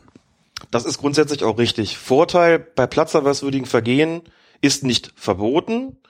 Der ist möglich prinzipiell, soll aber nur in absoluten Ausnahmefällen gewährt werden. Also konstruier mal ein Beispiel, es gibt eine Notbremse im Strafraum und irgendwie kommt der, rollt der Ball trotzdem noch zu einem freistehenden Stürmer und der kann ihn mit hundertprozentiger Sicherheit oder mit 99-prozentiger Wahrscheinlichkeit ins Tor schießen. Da würde man dann weiterlaufen lassen. Da würde man dann wirklich auch auf Vorteil entscheiden. Also erlaubt ist das schon, aber es soll halt, wie gesagt, nur in absoluten Ausnahmefällen geschehen. Vorteil muss man nochmal dazu sagen, kann man gewähren innerhalb von, also man hat nach einem, dem ursprünglichen Vergehen zwei bis drei Sekunden Zeit, noch abzuwarten, ob sich ein Vorteil einstellt. Ist das der Fall? Wird dieser Vorteil gewährt? Dann wird also von dem, von der Spielstrafe, von dem Freistoß oder Strafstoß wird dann abgesehen. Ist das nicht der Fall? Kann ich immer noch nachträglich auf Freistoß oder Strafstoß entscheiden. So, was ist hier passiert? Hier muss man sagen, ist der Vorteil an sich noch nicht eingetreten gewesen, denn der wird gefault, Aubameyang, rappelt sich auf und jetzt vergeht, vergehen praktisch ja auch keine zwei bis drei Sekunden, sondern noch eigentlich noch mal deutlich weniger, wo der Schiedsrichter noch kurz abwartet, schafft er es noch, den Ball aufs Tor zu schaufeln oder nicht. Das heißt, der kam noch gar nicht zu dem Entschluss, entscheide ich hier auf Vorteil, ja oder nein. Das wäre der Fall gewesen, wenn er den jetzt aufgenommen hätte, Aubameyang, hätte den Torwart umkurvt und den Ball dann neben die Kiste gesetzt. Dann hätte man gesagt, okay, hier ist der Vorteil eingetreten. Einfach weil er schon wieder den Ball unter Kontrolle hat, den Torwart ausgespielt hat. Damit sagt man, hier liegt keine Beeinträchtigung mehr vor. Dann wäre keine rote Karte mehr möglich gewesen. Hier in dem konkreten Fall rappelt er sich kurz auf. Manninger ist da, kann sich den Ball nehmen, Vorteil noch gar nicht eingetreten. Mit anderen Worten, hier ist einfach nur kurz gezögert worden mit dem Pfiff und weiter nix. Und deswegen gab es hier auch folgerichtig noch die rote Karte. Also alles richtig gemacht von Marco Ja, Fritz. definitiv.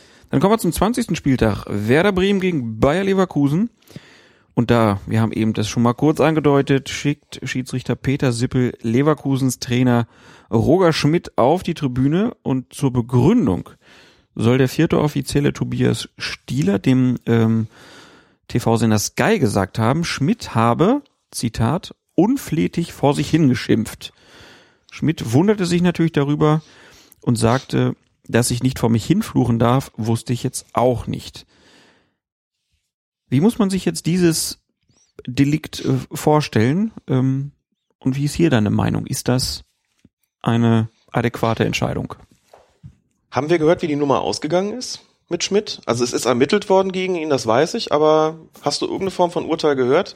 Ich habe versucht nachzuschauen, habe nichts gefunden bis jetzt. Nö, nee, die scheinen ja im Moment ein bisschen langsamer unterwegs zu sein. Äh, Ja, aber da gibt's normalerweise schon gewisse Fristen, die eingehalten werden sollen. Ich habe und der Kölner, der Kölner Platzsturm ist auch noch nicht verhandelt.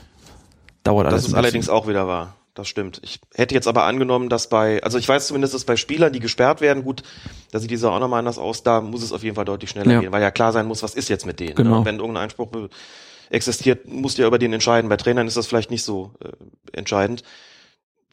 Ich weiß jetzt nicht, ob ich mir, ob ich daraus den Schluss ziehen soll, dass bei Schmidt irgendwie nichts mehr nachkommt, aber wart man das irgendwie nochmal ab. Kommt immer darauf an, was er jetzt gesagt hat. Ne? Wenn er jetzt vor sich hingebrüllt hat, dieser Ja, ja. Verpiep, Schiedsrichter, Mhm. dann wäre es natürlich was, wo ich sage, okay, das ist eine Beleidigung. Wenn er aber jetzt nur vor sich hin irgendwelche Schimpfwörter gebrüllt hat, wild, Ja. dann sage ich, Ja. das ist überzogen. Ich finde, da ziehst du auch schon genau die richtige Grenze.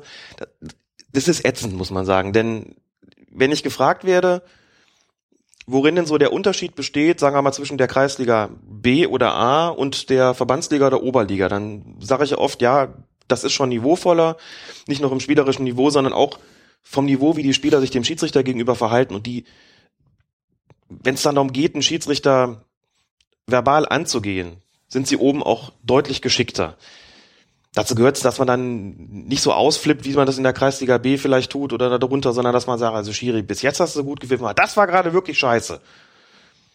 Wo du dann da stehst und denkst, wie gehe ich jetzt damit um? Was aber auch elementar dazugehört, deswegen hole ich gerade aus, ist dieses unflätig vor sich hinschimpfen, dieses Wegdrehen, sagen, jetzt hat er da schon wieder, das gibt's doch gar nicht, der Schiedsrichter. Mehr so zu sich selbst. Mhm. Aber so halblaut, dass irgendwo auch klar ist, der Schiedsrichter soll das noch mitbekommen Vielleicht soll das der eine oder andere Mit Mitspieler mitbekommen, aber so ein, ah, das ist schwierig für einen Schiedsrichter da einzugreifen. Also sagst, das, er hat es nicht direkt zu mir gesagt, er flucht ein bisschen vor sich hin, das wird ja irgendwo auch wohl noch erlaubt sein, so. Denkst du dir als Schiedsrichter durchaus auch, was mache ich? Wie gehe ich mit so einer Situation um? Wenn ich jetzt hingehe und sage, pass mal, was habe ich gehört? Das will, ich, das will ich hier aber nicht hören von dir. Hast du auch schon so wieder halb verloren. Sagt er, was habe ich denn gemacht? Ich habe doch gar nichts gesagt zu ihnen. Wird doch wohl noch ein bisschen vor mich hinschimpfen dürfen das ist schwierig für den Schiedsrichter und in der Tat kann man darüber diskutieren, wo verläuft die Grenze. Wenn er also wirklich beleidigend vor sich hin wird, aber so, dass es alle Beteiligten irgendwie noch mitbekommen, kann man in der Tat sagen, das geht zu weit, das, das darf man eigentlich nicht. Allerdings kann man auch sagen, es gibt einen Grundsatz für einen Schiedsrichter, der da grundsätzlich lautet, viel sehen, wenig hören. Ich habe schon versucht, nach dem Grundsatz immer zu verfahren, wenn ich was überhören kann, kann, dann überhöre ich es auch das Können hing immer davon ab, wie wirkt sich das möglicherweise auch auf das Spiel aus. Ist das so eine Nummer, wo dann jemand kommt und sagt, sag mal, Schiri, hast du das nicht mitgekriegt? Willst du das nicht ahnen, sowas? Das lässt du dir gefallen? Wenn so eine Nummer kommt, dann weißt du, dass du was falsch gemacht hast. Dann hättest du handeln müssen, denn dann ist offensichtlich, dass du vielleicht auch nicht willens bist, da durchzugreifen. Also was hier genau gefallen ist, weiß ich natürlich nicht unflätig vor sich hinstimmt. Schöne Formulierung auf jeden ist Fall. Ist auf jeden Fall eine, eine schöne Formulierung. Ich habe so ein bisschen den Eindruck, dass das doch möglicherweise eine Ecke zu dünnhäutig geworden ist, gewesen ist von Tobias Stieler. Allerdings ist mir der genaue Wortlaut auch nicht bekannt und wenn dem so sein sollte, wie du sagst, bist du vielleicht auch so an der Grenze, wo man sagt, na gut, ich habe jetzt auch keinen Bock, dass der hier irgendwie Beleidigungen vor sich hin spricht, vor sich hin flucht die aber doch geeignet sind, dass es eigentlich alle mitbekommen sollen. Vielleicht hat Roger Schmidt auch einfach Fußballtourette. Beim Fußball schimpfe ich auf einmal. Ja, kommen wir zur nächsten Partie. Mainz gegen Hertha.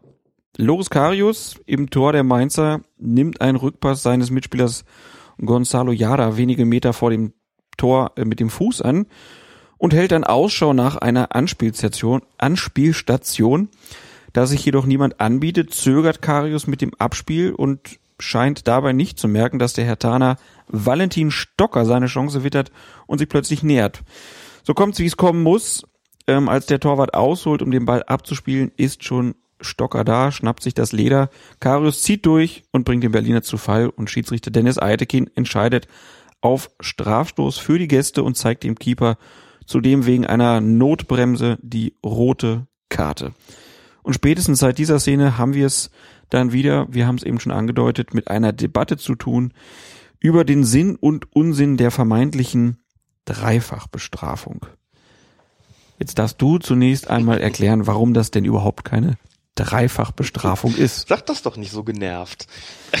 nein, überhaupt nicht. Ich, also, alles gut. Nein, nein. Ich also, war, ich war schon, dass ähm, ich, das ist nur, weil wir es jetzt schon so oft besprochen haben irgendwie und ich immer denke so, warum, warum kriegt es eigentlich keiner mit? Ja. Äh, haben wir das schon so oft besprochen? Gefühlt.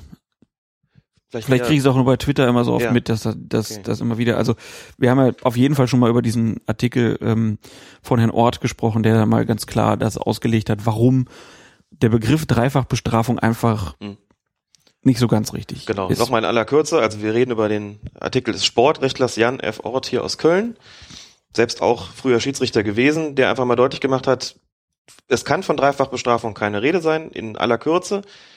Auch wenn der Strafstoß so heißt, ist er eigentlich keine Strafe im juristischen Sinne, sondern eine Spielfortsetzung. Sondern einfach eine Spielfortsetzung, die es immer geben muss, wenn das Spiel aus irgendeinem Grund unterbrochen werden muss. Sei es, weil der Ball ins Ausgeflogen ist, sei es, weil es ein Foul gegeben hat oder ein Handspiel, was auch immer, dann muss es eine Spielfortsetzung geben. Und bei einem Vergehen im Strafraum gibt es anschließend einen Strafstoß, der eher deswegen so heißt, so argumentiert er, weil seine Wirkung ausfällt wie eine Strafe. Möglicherweise spielt das hier auch eine Rolle für diesen etwas unglücklichen Begriff Dreifachbestrafung. So. Er ist aber keine Strafe, er ist im Prinzip eine, ein Ausgleich, eine Kompensation für ein Vergehen, das vorher begangen worden ist und eben darüber hinaus eine Spielfortsetzung, aber keine Strafe im juristischen Sinne. Das fiele also schon mal weg. Was bleibt, ist die rote Karte, der Platzverweis nach der Notbremse. Ein Platzverweis, der deshalb ausgesprochen wird, weil der betreffende Spieler schwer gegen die Spielregelung und auch gegen Sinn und Geist der Regeln verstoßen hat, insoweit er mit unfairen Mitteln ein Tor, also das, worum es im Fußball geht, verhindert hat. Dafür muss er vom Platz, auch um dem seinen Mitspielern zu zeigen, das wird nicht geduldet. Und diese Sperre, die es hinterher gibt, ist, wenn man es so sieht, eigentlich, also Jan Ort hat das eine mehraktige Gesamtsanktion genannt. Er sagt, wenn ein Spieler eine rote Karte bekommt, wird er ausgeschlossen, und zwar vorübergehend ausgeschlossen, bis eine höhere Instanz, in dem Fall nicht der liebe Gott, sondern das Sportgericht, über diesen Platzerweis weiter entscheidet. Also vorübergehend ausgeschlossen bis zum endgültigen, bis zum endgültigen, der endgültigen Entscheidung über diesen Fall. Und er sagt mehraktige Gesamtsanktion, eben Platzerweis plus Sperre, und sagt, deswegen ist der Begriff Dreifachbestrafung eigentlich populistisch, eigentlich falsch. So. Aber unabhängig von dem Begriff kann man sich ja natürlich trotzdem die Frage stellen, die wird ja auch gestellt, soll das denn so bleiben? Oder könnte man es nicht so machen, dass man sagt, wenn es im Strafraum ist und es gibt dort ein, ein, ein, eine Torverhinderung oder die Verhinderung einer klaren Torchance, genügt es denn dann nicht, neben dem Strafstoß einfach die gelbe Karte zu zeigen? Das ist zum Beispiel eigentlich DFB-Position. Genau. So Gab ja jetzt auch am äh, Wochenende Genau. die Tagung ähm, des International Football Association Boards, also dem Gremium äh, der obersten Regelhüter und dort ähm, äh, lehnte man den Vorschlag der FIFA, Notbremsen im Strafraum künftig nur noch mit Gelb statt mit Rot zu ahnden, zwar ab, aber man einigte sich auf den Vorschlag, die automatische Sperre nach Not Notbremsen in Zukunft entfallen zu lassen. Also die endgültige Entscheidung, die steht jetzt noch aus, das wird die FIFA dann abstimmen. Ähm, was hältst du denn von diesem Vorschlag, also dieser Neuregelung, dass halt die äh, Sanktionen da jetzt anders ausfallen muss und ähm, ja, warum aus deiner Sicht delegiert die IFAB das jetzt ab und beschließt es nicht direkt selbst? Ich fange einfach mal hinten an. Warum sie es nicht selbst beschlossen hat oder warum es es nicht selbst beschlossen hat, liegt schlicht daran, dass das International Football Association Board ist die, die Legislative des Weltfußballs. Das heißt, das IFAB kann Regeländerungen entscheiden. Sie hätten also quasi, sie hätten sagen können, für Notbremsen im Strafraum gibt es künftig nur noch eine gelbe Karte. Das wäre eine legislative Funktion. Die judikative Funktion, zu der auch die Sperren gehören, die judikative Funktion liegt beim Exekutivkomitee der FIFA. Und deswegen konnte das IFAB über diese Sperrenfrage nicht entscheiden. Das muss es quasi weiterreichen. Da muss er sagen, wenn es um Sperren geht, dann seid ihr dran, liebe FIFA bzw. liebes Exekutivkomitee, denn ihr habt gesagt, nach jedem Platzverweis gibt es mindestens ein Spiel Sperre, gibt es eine automatische Sperre von mindestens einem Spiel. Das ist nicht unser Bereich, das finden wir vielleicht gut oder nicht, spielt aber keine Rolle, denn wir sind die Legislative und die Judikative, das seid ihr und ihr entscheidet, wie das mit den Sperren ist. Das heißt, wenn es hier einen Vorschlag gibt, die Sperre, die automatische Sperre abzuschaffen, ist das eine Geschichte, über die ihr entscheiden müsst. So, das einfach zum Verfahrenstechnischen. Und da kann man doch aber jetzt auch sagen, gucken wir uns den Fall Karius als Beispiel einfach mal Mhm. an, dass der hinterher nicht noch ein Spiel Sperre bekommt, wäre aus meiner Sicht okay. Stimme ich zu. Und wenn ich vorher schon gesagt habe, dass ich das nachvollziehbar finde, dass man diesen Strafrabatt gibt bei einem verwandelten Elfmeter, dass man also sagt, man geht von zwei Spiel auf ein Spielsperre zurück.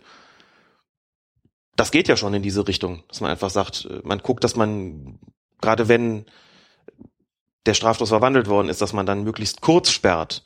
Ich finde, dann kann man erst recht auch an dieser Stelle sagen, oder erst recht ist natürlich Quatsch, dann kann man auch, auch so weit gehen zu sagen, warum lassen wir das Ganze nicht einfach mit dem Spielende gut sein? Das, Mhm. sagt, das ist eine Geschichte, die, es ist eine Matchstrafe. Ohnehin ist das ja ein Punkt, wo man sagt, warum sollte denn der nächste Gegner was davon haben?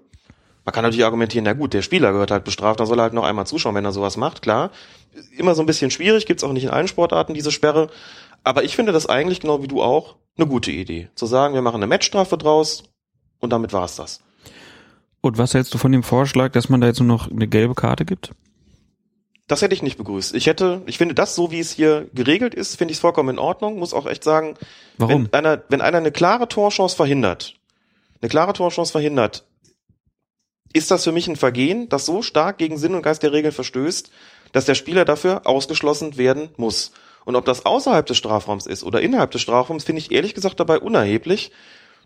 Kannst ja auch äh, 18 Meter vor dem Tor, kannst ja auch eine, eine wunderbare, also kriegst denn den, der Freischuss ist natürlich nichts, das, der mit hoher, was mit hoher Wahrscheinlichkeit dann verwandelt wird, aber du kannst damit auch eine, eine klasse Torchance zunichte machen, dann sehe ich nicht ein. Warum es da, ähm, dafür gibt's dann rot den Strafraum gelb. Ich wüsste nicht warum. Der soll runter für das Vergehen. Und ihn zwingt ja auch keiner, das im Strafraum zu tun. Und wenn Herr Karius in dem Fall, wenn er nicht aufpasst, dass da einer kommt, dann muss er mit den Konsequenzen leben. Ich finde es richtig, einen Spieler für so ein Spiel vom Platz zu stellen, auch dann, wenn es im Strafraum ist. Und ich finde die Lösung, die jetzt offensichtlich bevorsteht, für den Fall, dass das Exekutivkomitee und dann später auch der FIFA-Kongress Ende Mai beschließen, dass sie das so machen, was ich für, also nach allem, was man weiß, ist das relativ wahrscheinlich, weil es eben viele auch wollen, dann finde ich das vom IFAB, ehrlich gesagt, eine sehr salomonische Lösung. Wir haben gesagt, okay, wir sehen ein, dass ihr das zu hart findet. Wir finden aber nicht, dass ein Spieler auf dem Platz bleiben soll, der ein Tor mit unfairen Mitteln verhindert, auch dann nicht, wenn es im Strafraum passiert ist. Aber wir können gerne darüber reden, dass er anschließend nicht gesperrt wird. Und das finde ich wunderbar. Das finde ich auch klug, ehrlich gesagt. Ne, ich denke auch, wenn, wenn du jetzt sagen würdest, es wird bei so Notbremsen im Strafraum nur noch gelb geben, dann wird das einfach auch dazu führen, dass es viel mehr Fouls in so Situationen gibt, wo ich halt, halt als Abwehrspieler sehe, der haut ihn jetzt rein. Und wenn ich ihn jetzt umhaue, dann gibt's halt noch die Chance, dass mein Torwart den Elfmeter hält und ich fliege halt nicht vom Platz. Ja. Und Das ist doch doof. das, das ist, glaube ich, nicht im Sinne der Regeln. Das finde ich auch. Und so dieser, dieses Szenario, Torchance verhindert, Strafstoß gelb, Strafstoß verschossen, der bleibt drauf, das finde ich viel, viel unbefriedigender, als ich es problematisch finde, zu sagen, dass das irgendwie hart ist, einen Elfmeter zu kassieren, gehen wir mal von der Diskussion Strafe oder nicht ab, einen Elfmeter zu kassieren und eine rote Karte. Also ich finde schon, einer, der sowas macht, gehört dafür vom Platz und das muss auch dazu führen, dass die Mannschaft bis zum Schluss dann mit entsprechend einem Spieler weniger spielt. Das ist einfach, dafür ist es zu gravierend. Auch dann, wenn ich ihn nur am Trikot festhalte. Das Foul an sich ist ja dann nicht, nicht hart, aber das verhinderte Tor, das kann ich schon nachvollziehen, dass man sagt, das ist zu gravierend, als dass man sich darauf einließe, da nur noch gelb zu zeigen. Ich wundere mich auch eher über den DFB-Vorschlag, ehrlich gesagt, als über die Entscheidung des International Football Association Board. So, und jetzt haben wir noch diesen Begriff Dreifachbestrafung. Muss da jetzt was anderes in die Diskussion einführen, sonst wird der immer weiter benutzt. Vielleicht wird das ab Ende Mai nicht mehr. Du meinst, das, das erledigt sich von selbst. Naja, ab Ende, ab Ende, ja, sagen wir mal so, ab, wenn Ende Mai beschlossen wird, es gibt keine Sperre mehr, dann wird die Rede wahrscheinlich darauf kommen, dass es eine Doppelbestrafung ist. Ja. Denn es gibt ja einen Elfmeter und eine rote Karte. Die gibt es dann aber im Strafraum genauso wie außerhalb. Nur redet außerhalb des Strafraums komischerweise keiner von Doppelbestrafung, obwohl es einen Freistoß gibt, der genauso eine Spielfortsetzung ist wie ein Elfmeter. Aber sei es drum, wer dann noch der Meinung ist, Doppelbestrafung sei zu hart, der soll die Meinung weiter vertreten. Dürfte aber auch den meisten noch klar sein, jetzt wo das IFAB klar gesagt hat, das streichen wir nicht die rote Karte, wir sind aber bereit, die Sperre abzuschaffen, wird sich aller Voraussicht nach über die nächsten Jahre da nichts mehr tun. Und dann ist es oft auch so, dass die Diskussion dann auch mal zu Ende ist, weil man weiß, es bringt auch nichts mehr. Wenn man jetzt dauernd sagt, man findet es ungerecht. Mehraktige Gesamtsanktion. Mehr als ist doch ein tolles Wort, oder? Ja. Auf sowas kommen nur Juristen. Absolut. Mehraktige Gesamtsanktion. Es verbindet sich zu einer mehraktigen Gesamtsanktion. Ich finde, die Ges- Gesamtaktion, äh, Sanktion ist unfair. Das, das klingt doch schon ganz anders als die scheiß Dreifachbestrafung. Schön. Gut, ähm, wo wir aber jetzt kurz bei dieser IFAB-Tagung waren, ähm, gab es noch weitere Beschlüsse oder Empfehlungen? Es gab zum Beispiel den Beschluss, den nationalen Verbänden zu ermöglichen, in ihren Amateurspielklassen wieder Einwechslungen zuzulassen. Mhm. Das ist eine Sache, die wird in Deutschland schon seit längerer Zeit teilweise praktiziert. Das ist von Kreis zu Kreis und von Verband zu Verband, Verband Und, unterschiedlich. und von Liga zu Liga. Also ich weiß, hier in Köln ist es zum Beispiel so, dass in der Kreisliga D, also in der untersten Klasse, da kannst du wechseln, so viele willst. genau. Eine Klasse drüber, in der C ist es meines Wissens nach noch nicht so. So ist es. Das ist der jetzige Stand der Dinge, wobei wieder Einwechslungen heißt, auch in der Kreisliga D in Köln, also der untersten Kreisliga, du darfst maximal dann 14 Spieler einsetzen, also drei Spieler zusätzlich, aber die dürfen untereinander immer wieder wechseln. Kein fliegenden Wechsel, muss schon ein Spiel unterbrochen sein, aber natürlich, ne, wenn die Nummer 10 raus ist, darf sie später dann wieder eingewechselt werden. Das finde ich eine gute Sache. Das ist jetzt, das ist ziemlich weitgehend, muss man sagen, weil das eigentlich bislang eine ziemlich heilige Kuh gewesen ist von Seiten der, des, des International Football Association Board. Auch wenn eben auf niedrigschwelliger Ebene oder auf, auf der untersten Amateurebene das hier und da schon praktiziert worden ist. Also du findest das gut? Im Jugendbereich schon. Du fandest es doch immer so wichtig, dass es von allen Klassen, von oben bis Ja. unten, überall die gleichen Regeln gibt. Ich tue mich damit an sich auch schwer, weil ich denke, raus ist raus, so ist das im Fußball nochmal. Allerdings muss man zum, glaube ich, zweierlei dazu sagen. Das eine ist, dass ich im Jugendbereich sage, okay, das, die sind noch in der Ausbildung und man ermöglicht auch aus taktischen Gründen da gewisse Optionen, kann ich nachvollziehen. Und wenn es um den unterklassigen Amateurbereich geht, muss man vielleicht einfach auch sagen, da gibt's insgesamt weniger, weniger Spieler. Da hast du manchmal auch das Problem, dann verletzt sich noch einer und dann, dann hast du schon dreimal gewechselt und dann, klar, kannst du sagen, die müssen, die oben müssen sie auch in Unterzahl weiterspielen. Aber es ist manchmal schon frustrierend, in den unteren Ligen dann, dann sowas machen zu müssen, dass dann Spieler wieder eingewechselt werden können. Gerade in einem Bereich, wo es wirklich um den absoluten Jux und Dollerei geht. Das ist nämlich das Ding. Ich glaube, es geht halt Kann in den unteren verstehen. Klassen und auch, es sollte im Jugendfußball in den allermeisten Ja. Bereichen um den Spaß am Spiel gehen. Ja. Und ich fand es immer so blöd, wenn wir dann irgendwie 14 Leute waren oder so Ja. und dann gibt's Leute, die durften dann 10 Minuten spielen oder so, weil Mhm. man wusste, sie sind körperlich nicht so fit oder so oder können sie nicht so gut. So kannst du jetzt halt sagen, okay, spielt in der ersten Halbzeit eine Viertelstunde, in der zweiten Halbzeit nochmal 10 Minuten und bei bestimmten Spielständen ist es dann vielleicht sogar ganz egal. Dann kann man das ein bisschen durchwechseln. Wechseln. und der zweite Punkt ist einfach, dass ich glaube, dass das auch dazu führt, dass es weniger Verletzungen gibt. ja. Leuchtet Kannst mir eine ein. kurze Pause machen. Mhm. Einmal für die Spieler selbst, die raus können.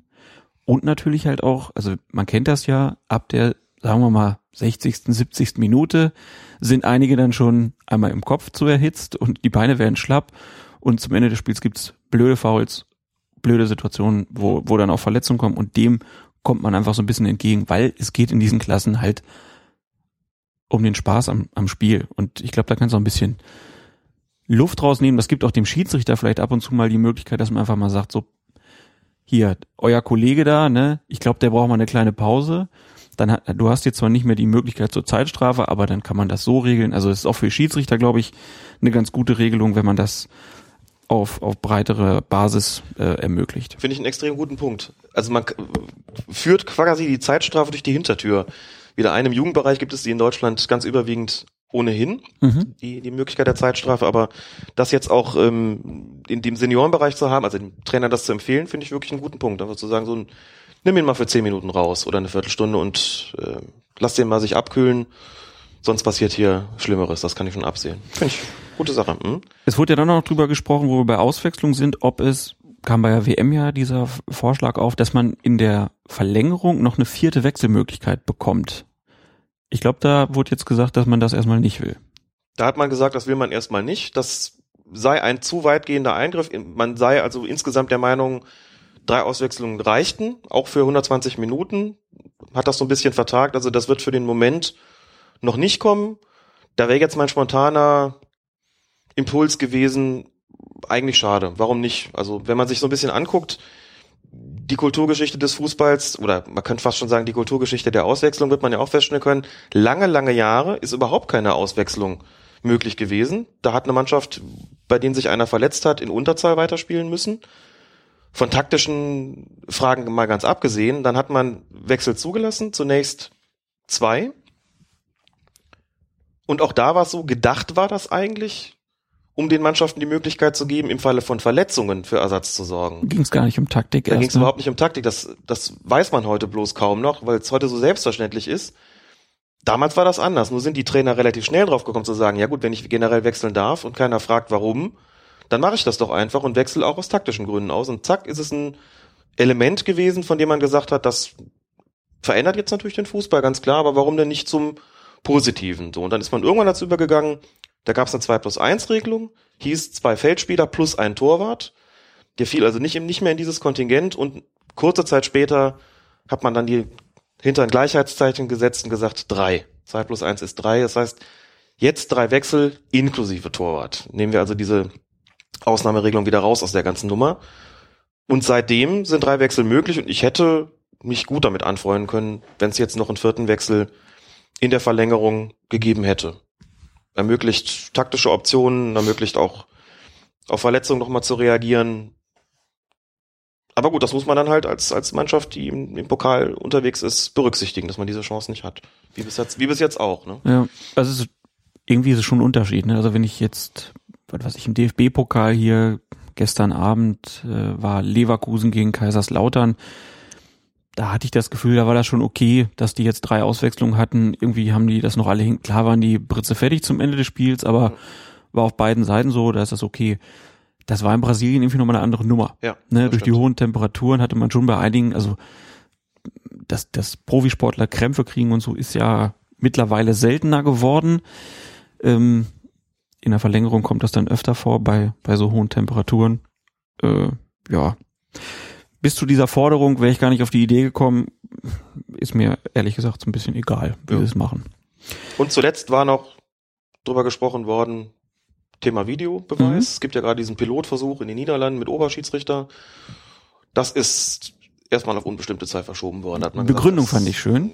Da wurde ja dann gesagt, dass die Vertreter der äh, britischen Verbände, die hätten Zugang zu diesem Material bekommen und hätten sich das angucken können.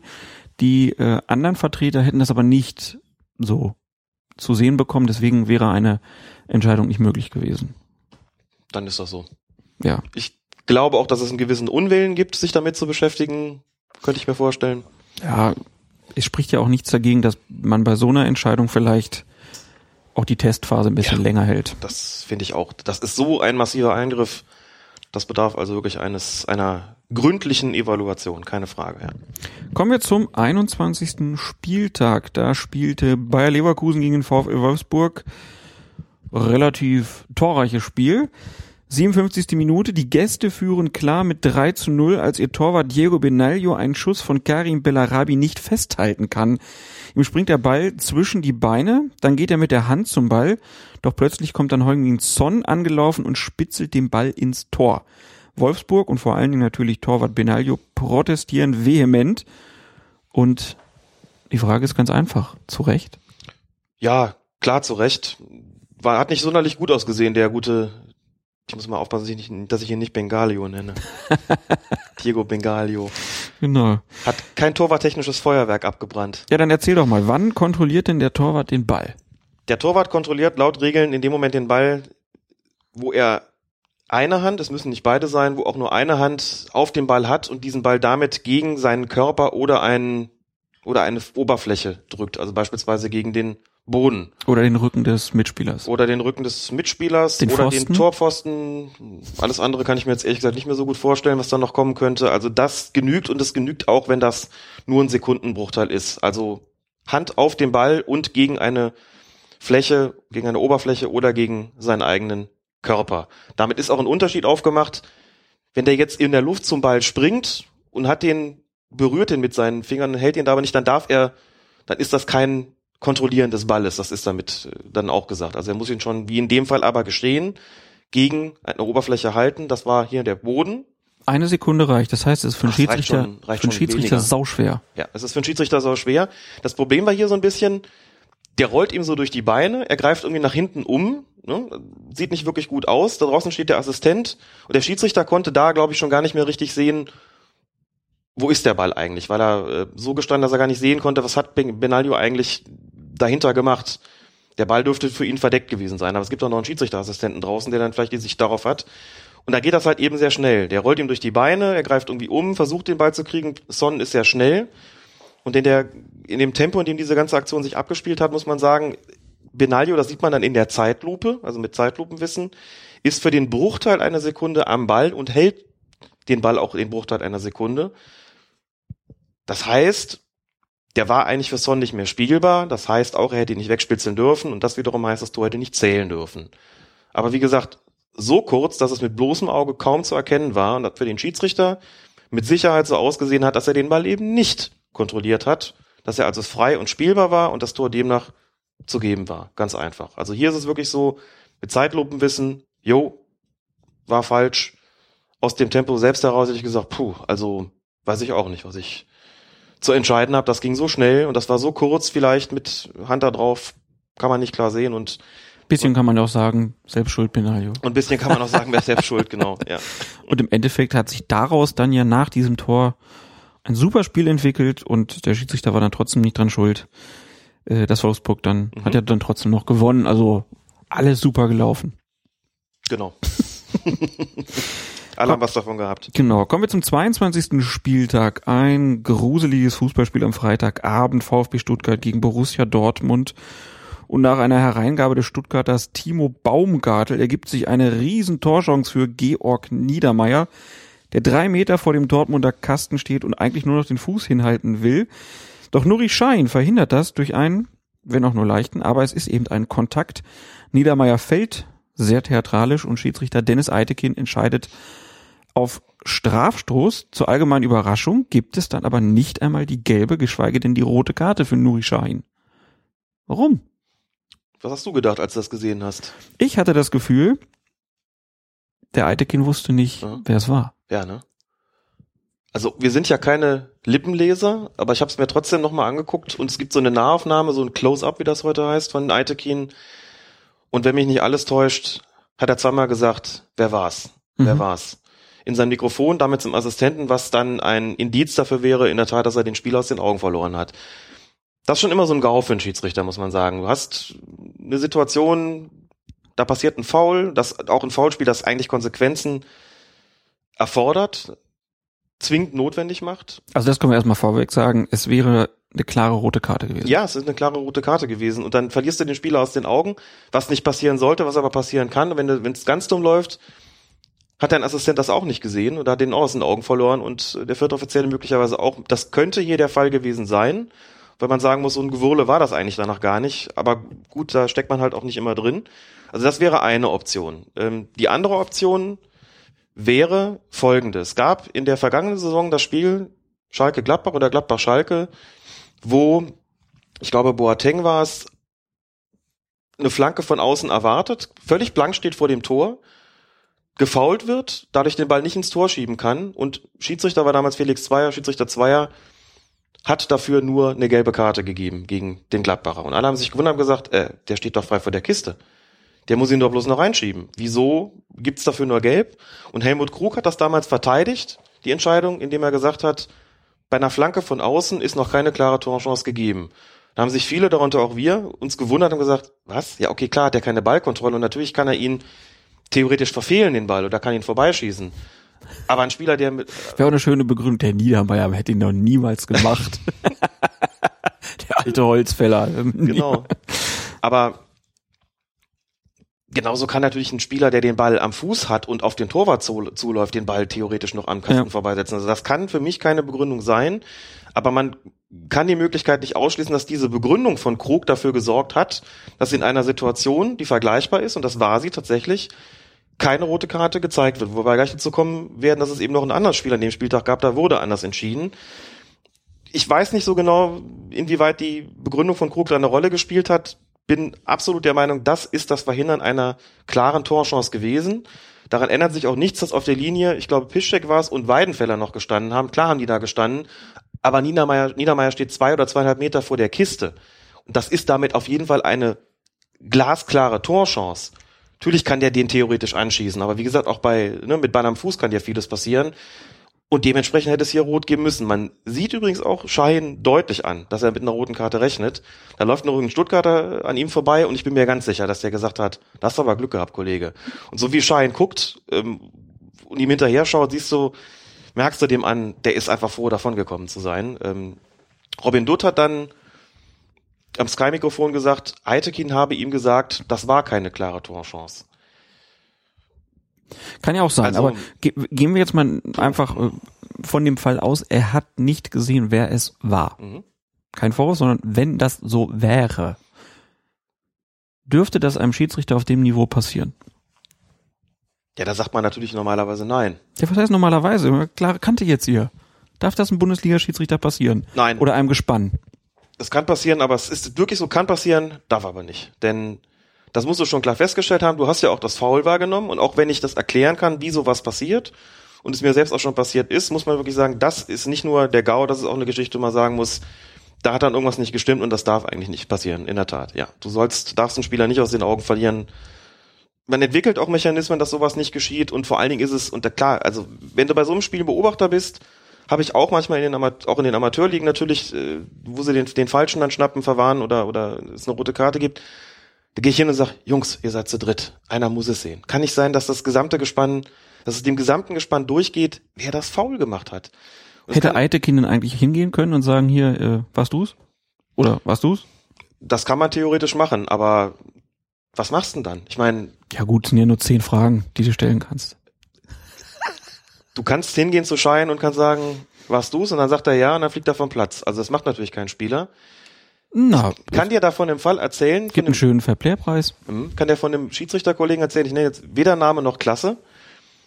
Der hatte auch mal so einen Fall in seinem Spiel. Der ist, hatte so einen Fall, dass er gesehen hat, das ist eine Notbremse gewesen und hat auch gepfiffen und hat den Spieler aus den Augen verloren. Stand da und dachte, Mist, wie mache ich denn jetzt? Und hat sich den Kapitän geholt der Mannschaft und hat gesagt, pass auf, wir machen jetzt folgendes, du sagst mir jetzt, wer das war und als Deal, der kriegt nur gelb.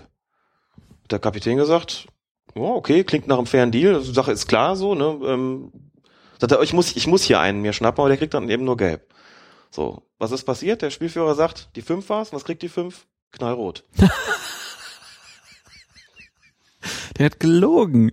Der hat schlicht und ergreifend ein Übereinkommen gebrochen natürlich. Der hat gesagt, du schickst mir den, der kriegt nur gelb, und dann kommt der Spieler, kriegt rot. Gesagt, da draußen sitzt ein Beobachter, Mhm. und wenn ich jetzt gelb zeige, bin ich im Prinzip dran, denn gelb kannst du hier nicht zeigen, du musst ihn vom Platz stellen, dann schmeiß ich ihn auch vom Platz. Was hat der Captain gemacht? Ja, natürlich stinke sauer, hat gesagt, Schiri, warum reden wir hier? Warum, warum, das, was soll denn das so? Und äh, verständlicherweise. Also, Ja. ich erzähle das jetzt hier so, weil es Jahre später eine amüsante Geschichte ist, aber natürlich geht das, kannst du nicht machen. Du kannst den Deal schon nicht anbieten. Das fiel, mir fiel es halt nur ein, weil du es gesagt hast. Du kannst den Deal schon nicht anbieten und wenn du es machst, musst du dich natürlich dran halten. Das geht nicht. Da müssen wir überhaupt nicht drüber reden. Aber er kann natürlich nachfragen, aber ist doch klar, dass bei einer Aktion, die einen Platzverweis nach sich zieht, da fragst du gar nicht erst, weil du sowieso keine vernünftige Antwort bekommst. Und dann bringst du den Spieler nicht in eine Situation und dich selber auch nicht, da dann entsprechend handeln zu müssen. Das äh, soll man ohnehin nur in absoluten Ausnahmefällen tun und wenn du eine entsprechende Antwort kriegst, musst du damit leben. So, dann sagen ja, Schiri wissen wir auch nicht. So. Mhm. Ist doch klar, dass die das sagen, kann ich auch verstehen. Wo wir Eitekin hier gerade haben, wir haben eine Szene beim letzten Spieltag jetzt gar nicht besprochen, dieses späte Tor für Gladbach in der paar 90. Minute. Da gab es einen Freistoß für Gladbach auf der rechten Außenbahn, wo man hinterher sich gesagt hat, hat der Herr Gotta sich da nicht selbst in die Hacken getreten? Das war die Geschichte Beim Derby. Gladbach gegen Köln. Genau. Richtig. Kurz bevor die Malermeister auf den Platz gerannt sind. Genau. Rechte Außenbahn und da wurde dann gesagt, na der Herr Gotta, der hat sich doch selber getreten. Das hat der Schiedsrichterassistent angezeigt und auch da zunächst mal aus der Perspektive des Schiedsrichter bzw. Assistenten sag ich dir, von 100 Assistenten zeigen 98 einen Foul an, behaupte ich einfach mal. Mhm. Denn es kommt zu einem Zweikampf, klar, der Assistent guckt auch von vorne drauf ne, und der vermeintlich faulende Spieler ist dahinter, aber du siehst, so wie der Rigotta da fällt, muss es eine Berührung gegeben haben. Eine Berührung kommt in der Regel nicht von dir selbst, sondern die kommt in der Regel von dem Gegenspieler. Wobei wir hier die Option gar nicht, und ich habe es mir wirklich dutzendfach angeschaut und kann immer noch zumindest nicht die Möglichkeit ausschließen, dass es einen ganz, ganz leichten Kontakt gegeben hat. Ich glaube, von Kevin Wimmer war es. Mhm. Einen ganz, ganz leichten Kontakt, der dann dazu geführt hat, dass der sich selbst in die Hacken gelaufen ist. Das kennst du ja auch, das Spielchen. Ne? Man läuft hinter einem anderen her, berührt ihn so ganz leicht, damit der mit der linken Hacke sich in die rechte tritt und anfängt zu stolpern. So in etwa könnte das abgelaufen sein und du weißt auch, wenn du in der Bewegung bist, braucht es nicht viel, um sowas herbeizuführen. Gab's gestern Abend auch hier bei äh, Dresden gegen Dortmund. Da ist Hummels auf der linken Seite und will den Ball zu seinem Torwart zurückspielen und da kommt ein ganz verunglückter Passball raus. Und dann läuft der Dresdner so aufs Tor zu und hinterher siehst du, wie Hummels durchdreht, Mhm. zum Schiedsrichter rennt, weil der halt auch irgendeinen Kontakt Okay. wahrscheinlich hatte und ist auch da, das hast du kaum gesehen. Man sieht sogar in der Zeitlupe, hast du es nicht gesehen, so richtig, ob der den getroffen hat oder nicht. Und beim Wimmer war es bei mir auch so, dass ich nicht hundertprozentig sicher war, dass er ihn gar nicht berührt hat. Hinterher in den Interviews sagt Wimmer, ich habe den auf gar keinen Fall berührt. Irgendwie glaube ich es ihm auch. Ähm, aber wie du schon sagst, ne, das war, war eine sehr, sehr schwer einzuschätzende Szene, Mit weil der, weil, weil der Blick von der Kamera auch wieder ein ganz anderer war als der, den der Assistent gerade drauf hat. Und das ist wichtig. Das ist ganz wichtig, versetz dich in den Schiedsrichter, in den Assistenten und dann von mir aus auch in den Kameramann und du kommst zu drei unterschiedlichen Ergebnissen. Ich bin mir nicht sicher, was da, was da gewesen ist. Ähm, ich wüsste jetzt nicht, warum Wimmer lügen sollte, aber wie gesagt, so genügt so ein leichter Kontakt. Und das Problem ist, dass sowas eben, wie du schon sagst, sehr, sehr schwer zu erkennen ist. Ich schließe auch nicht aus, dass der Rigotta da über seine eigenen Füße gestolpert ist, wobei ich das nicht für sonderlich wahrscheinlich halte, ehrlich gesagt. Aber sei es drum, gibt dann den Freistoß. Die Kölner wundern sich und dann hat das Ganze natürlich Folgen. Flanke kommt rein, das, es fällt das entscheidende Tor, kurz vor Schluss stehst du da und sagst, hm, und dann wegen so einer, wegen so einer Drecksentscheidung, auf Deutsch gesagt. Ähm, aber man geht, muss ja auch immer erklären, wie kann sowas zustande kommen.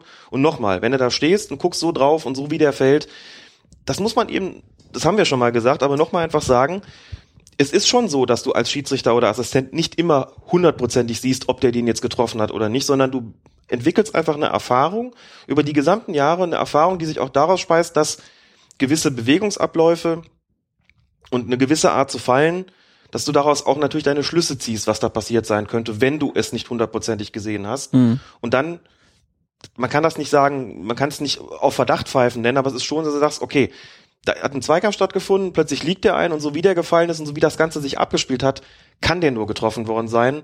Du pfeifst dann deshalb den, den, den Freistoß und das ist so ein Fall gewesen. Das ist so ein Fall gewesen, wo dich der Protest der Spieler wahrscheinlich eher wundert. Du sagst, wieso meckern die denn hier? Für mich ist das klar. So wie der da hinfällt, ja. wird er doch nicht über die eigenen Füße gefallen sein. Auf dem Niveau. Ne? Und dementsprechend, also bin ich da zurückhaltend mit der Kritik an, an Dennis Eitekin, was das betrifft, denn, wie gesagt, ich behaupte, dass so ein Ding pfeifen wahrscheinlich 98 von 100 Leuten. Okay. Oder winken es zumindest. Gut, dann kommen wir jetzt zur Partie Paderborn gegen Bayern München. 62. Minute und da ist eine ganz ähnliche Situation wie in Dortmund mit Shahin und Niedermeyer. Nach einer Flanke hat Arjen Robben ganz knapp vor dem Paderborner Tor eine sehr gute Tormöglichkeit, doch Florian Hartherz bringt ihn durch Beinstellen oder Körper reinstellen irgendwie zu Fall und Schiedsrichter Bastian Dankert gibt einen Elfmeter und stellt Hartherz dann auch mit der roten Karte vom Platz. Also auch hier eine mehraktige Gesamtsanktion. Richtige Richtig. Entscheidung? Ja, klar. Also ein Strafstoß war das. Du sagst schon, stellt den Körper rein, stellt das Bein rein. Hartert hat sich vehement beschwert oder sagt, Robben sei unglücklich in ihn reingelaufen. Hab mir auch das diverse Male angeguckt. Naja, also das ähm, also ich würde auch, kann ich jetzt nicht teilen. Also ich hatte nicht das Gefühl, dass Hartherz da es ist ein bisschen das ist nicht ungesch ungeschickt ist auch wieder das falsche Wort. Also er steht da halt ja, so ein bisschen und es ist halt auch clever von Robben wieder, ne? ja. ne? Weil der klar, Robben will immer das Tor schießen, aber irgendwie hat er in der Situation auch gesehen, naja, ich muss jetzt meinen Körper so ein bisschen dazwischen bringen und hat jetzt ein bisschen zu ungestüm, vielleicht ja. ist das der richtige Ausdruck. Und dann. Aber da kann man auf jeden Fall einen Strafstoß dafür geben. Ja. Robben hat eine gute Chance und hab da überhaupt keinen Zweifel an dieser Entscheidung. Und dann ist es auch die Verhinderung einer glasklaren Torchance, genau wie in Dortmund äh, auch. Nee, in Stuttgart auch.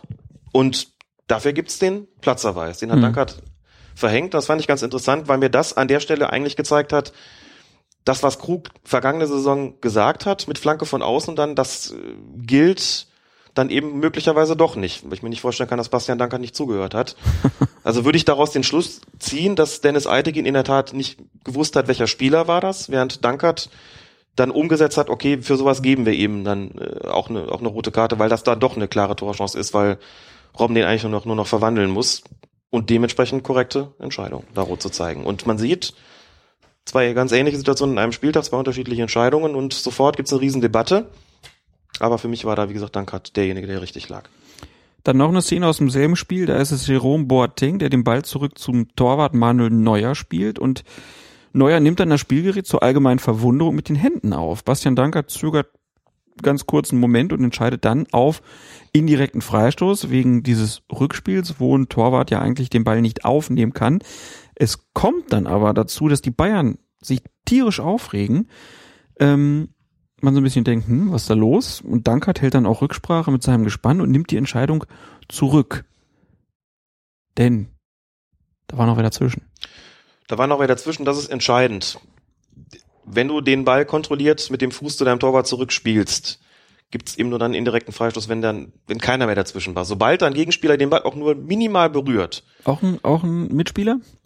Es wäre auch bei einem Mitspieler tatsächlich so. Danke der Nachfrage, genau. Denn wenn Gerne. er den abfälschen würde, würdest du auch sagen, ähm, jetzt wird es eigentlich widersinnig, war doch eine kontrollierte Rückgabe, aber durch das Abfälschen wird sie eben nicht mehr kontrolliert und dementsprechend darf der Torwart den Ball dann auch mit der Hand aufnehmen.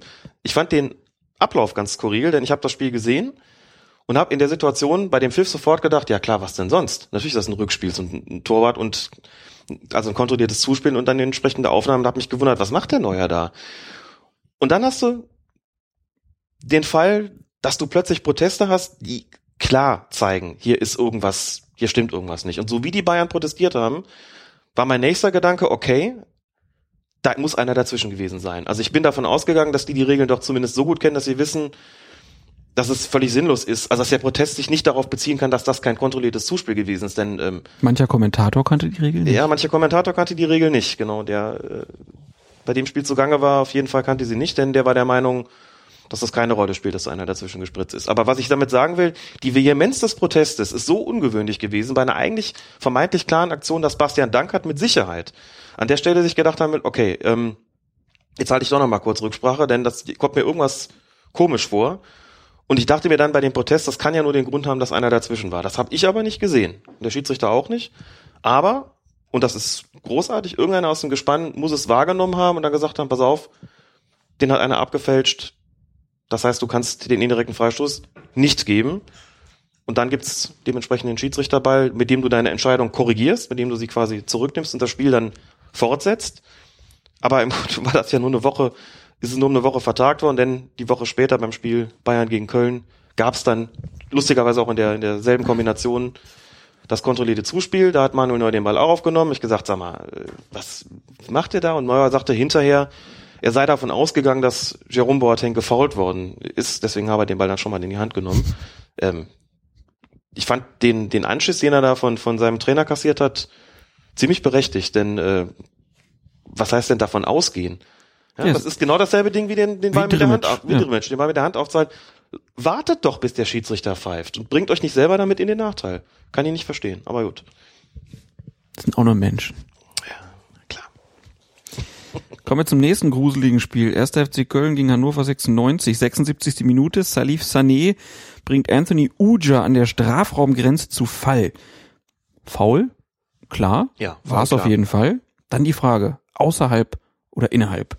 Schiedsrichter Günter Perl hat gesagt, knapp außerhalb und entscheidet auf direkten Freistoß. So, jetzt erstmal aus deiner Sicht. Wo fängt denn das Foul an und wo hört's auf? Tja, vielleicht sollte man da noch mal ganz kurz sagen, dass es Foulspiele gibt, ganz grundsätzlich, die sich über einen längeren Zeitraum und auch über eine gewisse Distanz auf dem Spielfeld erstrecken können. Stichwort Textilvergehen. Stichwort Textilvergehen. Da fängt man irgendwann an, Spieler festzuhalten und irgendwann lässt man ihn auch wieder los. Und irgendwann fällt er auch noch. Da gibt's, das ist eigentlich der Klassiker, dass man sagt, Spieler wird außerhalb des Strafraums am Trikot gehalten, kann aber noch in den Strafraum weiterlaufen, wird dort immer noch gehalten und kommt dann dort plötzlich zu Fall. Da sagt man, das Halten hat zwar außerhalb des Strafraums begonnen, ist aber erst im Strafraum wirksam geworden, vollendet worden. Deshalb gibt es den Strafstoß, den Elfmeter, aus genau diesem Grund. Da sagt man also nicht dort, wo der Erstkontakt stattgefunden hat, sondern dort, wo der Kontakt wirksam geworden ist. Beim Halten kann sich das jeder vorstellen, weil das ein, weil da jeder weiß, klar, kann das einen Moment dauern, so. Bei anderen Kontaktvergehen, wie einem Tritt beispielsweise oder einem Beinstellen, und das lag ja in dem Fall, sucht er was aus, Tritt oder Beinstellen vor, würde sagen eher Tritt, denkt man ja, das ist eigentlich eine kurze Berührung, die in Sekundenbruchteilen vorbei ist und nichts, was sich über irgendeinen Zeitraum erstrecken oder gewisse Distanz vor allen Dingen auch erstrecken könnte. Aber genauso war es hier, wenn ich das richtig gesehen habe. Ne? Er trifft Uja vor dem Strafraum, aber irgendwie sind die beiden so in der Bewegung, dass sich dieser Kontakt dann weiter in den Strafraum fortsetzt. So, und als die Frage dann kam, was macht man denn dann da? Gibt man dann einen, einen direkten Freistoß oder einen Strafstoß? Wo, wo ist denn das eigentlich wirksam geworden?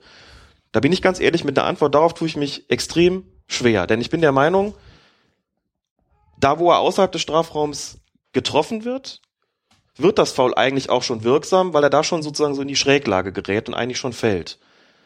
aber es setzt sich in den Strafraum fort und hört dort erst auch auf. Aber ist es dort auch wirksam geworden? Das heißt, das ist eine Sache, wo ich sage, wenn er da einen Strafstoß gibt und sagt, das hat sich nun mal fortgesetzt bis in den Strafraum, kann ich mit der Entscheidung leben. Und wenn er sagt, es hat einen Kontakt außergegeben, das ist ein Tritt, und der ist sofort, der ist noch außerhalb, hat er angefangen zu fallen. Der ist außerhalb wirksam geworden. Wenn er sagt, es ist außerhalb wirksam geworden, dann sage ich, okay, dann geben wir doch hier den direkten Freistoß und kann damit auch leben. Aber warum ist denn die Regel dann, also sie scheint ja so ein bisschen unterschiedlich zu sein. Beim Halten sage ich, okay, bis dahin, wo er dann fällt Mhm. und nicht da, wo er angefangen hat. Beim Tritt nehme ich aber den Erstkontakt und nicht den Letztkontakt. Weil er ja sofort wirksam wird, eigentlich der Tritt, ne?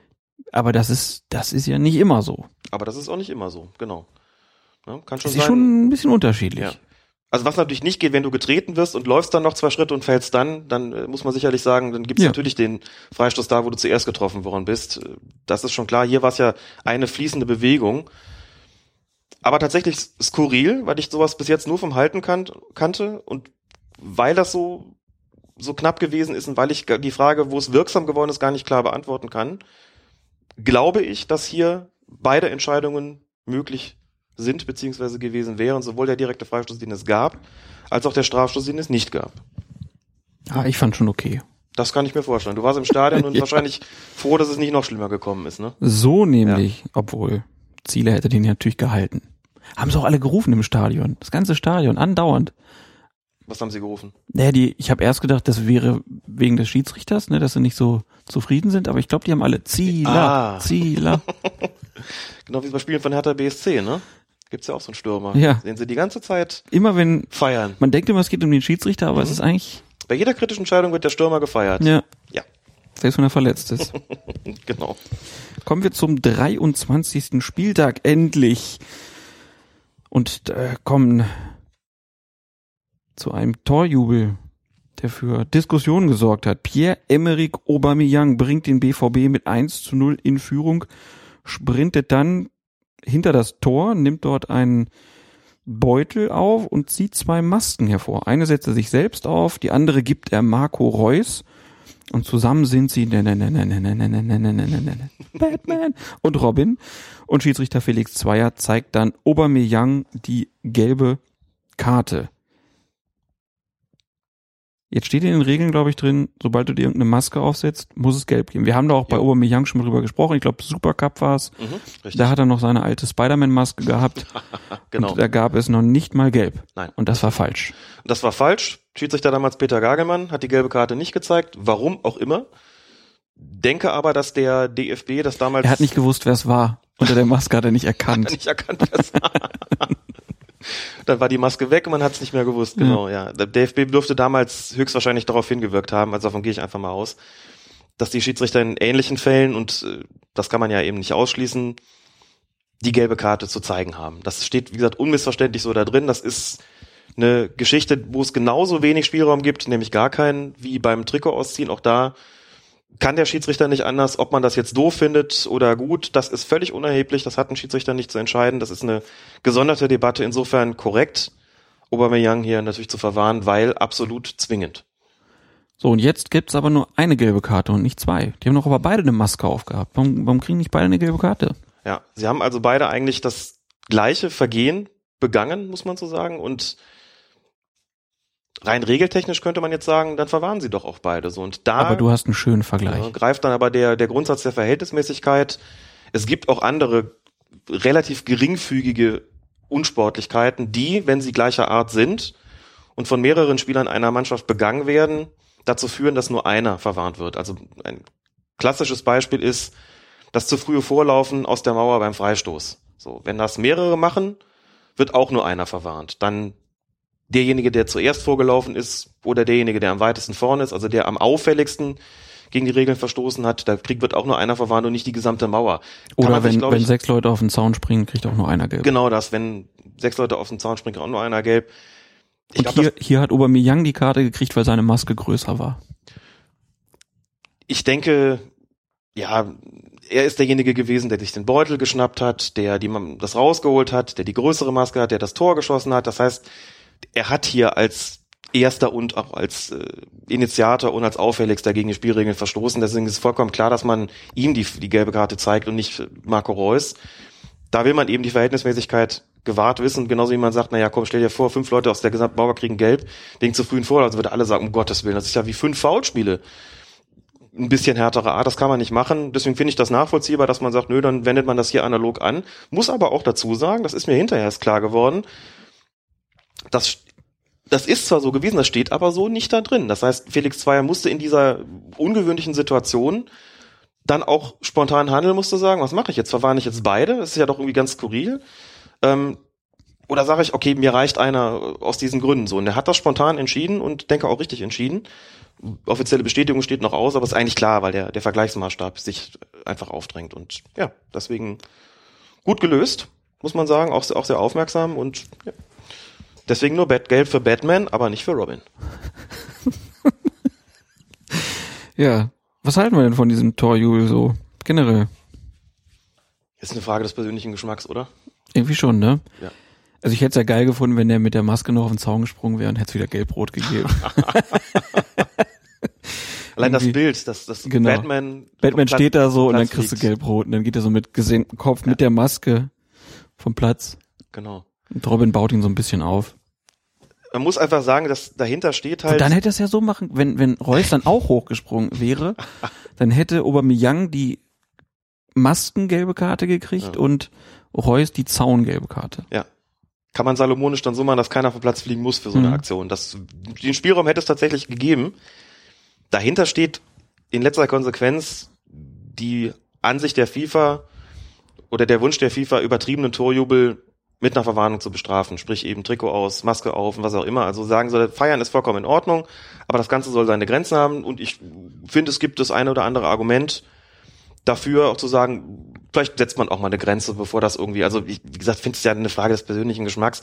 Klar ist doch, dass da spektakuläre Bilder dafür gibt und äh, dass man sagen kann, mein Gott, lass sie doch und was ist denn daran schlimm und haben sich die Schalke jetzt wirklich verhöhnt gefühlt dadurch und hat es denn besonders lange gedauert? Das kann man alles aus mit guten Gründen und aus gutem Gewissen verneinen, kann sagen, ist doch alles gut, aber ich kann es auch nachvollziehen zumindest, dass man sagt, muss doch eigentlich nicht sein, dass man, dass man äh, jetzt wirklich so ein, so ein ist auch irgendwie auch auch so ein bisschen strange irgendwie muss muss das wirklich sein, dass man das sowas macht, kann das für übertrieben halten und jo, also braucht man nicht jede mir Woche. ist es so ein ne? bisschen egal, ehrlich gesagt. So, ich hab, bin jetzt keiner, der vorsitzt sich denkt, oh Gott, wie affig, und ich bin auch keiner, denkt, boah, wie originell, und denkt mal so, oh, ja, irgendwie, gut, muss das sein, aber weiß ich nicht, ob das da unbedingt gelb geben muss. Also vom vom äh, regelphilosophischen Ansatz her, ne, dass ich sie von den Regeln her geben muss, ist klar. Gut. Ja, also man kann nur hoffen, dass es das jetzt nicht jede Woche gibt, so ab und zu mal äh, reicht dann schon. Äh, dann gucken wir jetzt noch mal in die zweite Bundesliga. Ähm, da geht's um eine Szene in der 16. Minute. Jetzt hast du hier geschrieben, der Paulianer Waldemar Sobota. Beim Spiel Fürth gegen äh, Pauli gegen Fürth sollte man Sankt Pauli, Entschuldigung, gegen Gräuter Fürth. Darf man das sagen? Paulianer? Sagt man das nicht so? Weiß ich nicht. Ich war jetzt unsicher. Ich dachte, wenn ich jetzt Hamburger schreibe, dann kriegen wir bestimmt auch aufs Dach. Ja. Weil es doch St. Pauli ist und nicht Hamburg. Dann sagen wir einfach Paulinese? Paulina? Paulina, wie Paul. Colina, ne? Ja. ja, also also der Spieler des Stadtteilvereins Waldemar Sobotta flankt von rechts nach innen. Der Fürther Benedikt Röcker wirft sich ihm entgegen und bekommt den Ball an den Ellbogen. Schiedsrichter Martin Petersen pfeift Strafstoß, nimmt die Entscheidung nach Rücksprache mit seinem Assistenten wieder zurück und gibt dann Eckstoß. Das ist wieder diese Situation, wo ein Schiedsrichter wirklich zu entscheiden hat, was hat er da jetzt gemacht? Mhm. Ist das eine fußballtypische Handlung gewesen? Hat er die Körperfläche vergrößert? Ist es Absicht? Genau. Das muss er entscheiden in dem Moment. Und um die Situation zu beurteilen, muss man sich, glaube ich, vergegenwärtigen nochmal, was da passiert ist. Es soll von außen eine Flanke kommen. Man sieht, dass Röcker mit einer flachen Flanke rechnet. Sieht man das daran, dass er einen Fuß, ein Bein rausstreckt, so wie um quasi die, den, die Flanke abzugrätschen. Das ähm, lässt der Rückschlüsse darauf zu, was er da erwartet hat. Das finde ich nicht ganz unwichtig, weil es jetzt nicht nur darum ging, sich irgendwie mit dem ganzen Körper und möglichst breit machen da reinzuwerfen, sondern das war seine Absicht. So und wenn du das aber machst wenn du diese, diese Grätschbewegung machst, diesen, diesen Fuß vorstreckst, musst du natürlich auch mit deinen Armen irgendwas machen, um das Gleichgewicht zu halten. So, das, er grätscht da rein, da kommt die Flanke und er dreht sich so ein bisschen weg. Und mein Eindruck war, dass er den Arm einfach nur wegdreht, nicht um seine Körper, nicht um seine Körperfläche zu vergrößern, sondern auch so ein bisschen um das Gleichgewicht zu halten, dass hier also eine fußballtypische Handlung vorliegt. Er dreht den Kopf auch noch weg, sieht den Ball also in letzter Konsequenz dann gar nicht mehr genau kommen, sodass ich finde, dass insgesamt hier mehr Argumente dafür sprechen zu sagen, dass es kein absichtliches Handspiel gewesen, weil es keine absichtliche Vergrößerung der Körperfläche gewesen ist, sondern eine fußballtypische Handlung, die aus dieser Grätschbewegung heraus resultiert, die ihm nicht anzulasten ist und würde deshalb sagen, Eckstoß, aber kein Strafstoß. Und so hat's ja dann der Schiedsrichter aber erstmal nicht gesehen. Genau. Aber es gibt natürlich da auch andere Meinungen, zum Beispiel vom Trainer von St. Pauli, Ewald Lien. Hören wir mal rein. Der war, der war nicht ganz so gut drauf. Zunächst mal, äh, zunächst mal ärgert es mich, dass, äh, dass wir, äh, dass wir, dass wir, äh, dass wir in der ersten Halbzeit äh, nicht äh, ähm, nicht so äh, die Spielkontrolle bekommen haben, wie wir uns das gewünscht haben. Äh, Greuth äh, hat die, die für mich die Grenzen des Erlaubten immer wieder überschritten. Die haben super aggressiv gespielt, jeden Zweikampf äh, äh überhart äh, angegangen äh, und, das, und darauf waren wir, äh, das haben wir nicht in der gleichen Form gemacht. Und wenn umgekehrt äh, äh, wir nach vorne gespielt haben und, oder wir verteidigt haben, äh, dann, dann hat jeder von Greuth auf der Nase gelegen und, äh, und, der, und der Schiedsrichter hat jedes Freistoß, jeden Freistoß gepfiffen. Also erstmal ärgert es mich, dass wir in der ersten Halbzeit nicht diese, nicht diese gleiche Aggressivität an den Tag, Tag gelegt, gelegt haben wie in der zweiten Halbzeit. Zweite Halbzeit hatten wir die komplette Spielkontrolle und Greut hat gar nichts mehr gemacht. Und das ist eine. Und das zweite ärgert mich natürlich, dass wir hier im eigenen Stadion von einem Schiedsrichterteam äh, derartig vorgeführt werden. Sowas habe ich selten erlebt, muss ich ehrlich sagen. Äh, mit einer mit einer Arroganz, ohne mit der Wimper zu zucken. Äh, wir, haben, wir haben drei, vier gelbe Karten für den Gegner gehabt. Situationen, äh, erstmal die Elfmeter-Situation, wo du, die du geben kannst. Äh, wir haben das alles nochmal uns angeschaut, schon in der Halbzeit, die dann zurückgenommen wird. Dann gelbe Karten, jede Menge. Foulspiele, die, jedes Foulspiel, das gegen uns abgepfiffen wurde. Das hört sich jetzt wie Rumweinen an, aber ich habe es selten erlebt, dass in, in unserem Stadion ein Schiedsrichterteam so einseitig quasi gegen uns äh, fast alle Situationen äh, interpretiert äh, und gelbe Karten, die gegeben werden mussten, nicht ansatzweise, hat die nicht interessiert. Der Höhepunkt war noch am Ende, wie der, wie der 22er ausgewechselt wird. Der Linienrichter hebt die, äh, äh, der vierte Offizielle hebt die Tafel hoch und 22 macht einen Sprint zur anderen Seite. Er sieht das, ich mache ihn darauf aufmerksam, wieder eine Minute verloren. Also wenn wir hier sechs, sieben Minuten nachspielen, das wäre das Mindeste gewesen. Also wir sind vorgeführt worden, aber ich bin mit der Vorstellung äh, der, der Truppe in der zweiten Halbzeit sehr zufrieden. Ich denke, dass wir, äh, dass wir mindestens einen Punkt verdient gehabt hätten und das ist sehr, sehr schade, dass wir, dass wir dafür nicht belohnt wurden. Ja, Ewald Lien mal mit so einem schönen zweiminütigen Monolog vorm Sky-Mikrofon. Da war auch gar keine Nachfrage mehr von der Moderatorin da möglich. Wurde dann direkt ausgeblendet. War ganz interessant. Sieht man selten. Der war schon sehr erregt. Wir greifen mal ein paar Punkte raus.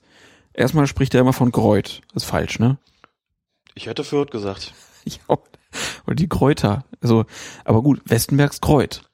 Ja. Ne? Aber in der Aufregung kann das schon mal passieren. Das trotzdem, kann. trotzdem skurril. War schon los. Und dann auch der 22er. Fand ich auch gut. War der Name nicht mehr präsent, offensichtlich, ja. Also er sagt, im eigenen Stadion vorgeführt. Arroganz wirft er dem Schiedsrichter vor. Und er möchte, dass mindestens sechs bis sieben Minuten nachgespielt werden. Mhm. Also erstmal dieses im eigenen Stadion. Der Mann hat noch Träume. Dass das so betont wird, ist schon, schon ungewöhnlich. Ja, weil er damit natürlich darauf anspielt, dass man, wenn man Kann man nicht einmal einen Heimschiedsrichter haben hier? Das war genau ein Heimvorteil, dass man eigentlich einen Heimschiedsrichter haben müsste. Hab verstärkt in der letzten Zeit sowas gehört, wie der Schiedsrichter war da auch keine große Hilfe. Solche, solche Sätze gehört. Also, ja, das ist schön. Ich muss immer sagen muss, na ja, also ist jetzt auch nicht seine Aufgabe, ne? Nee. Aber das, das, na gut, ähm, das ist schon starker Tobak ich, auf der Ebene der Empirie kann ich dazu jetzt nicht viel sagen, weil ich nicht das ganze Spiel gesehen habe. Ich hatte während des Spiels ein bisschen mit reingeschaut noch und habe mir jetzt natürlich nochmal diese Elfmeterszene da genauer angesehen.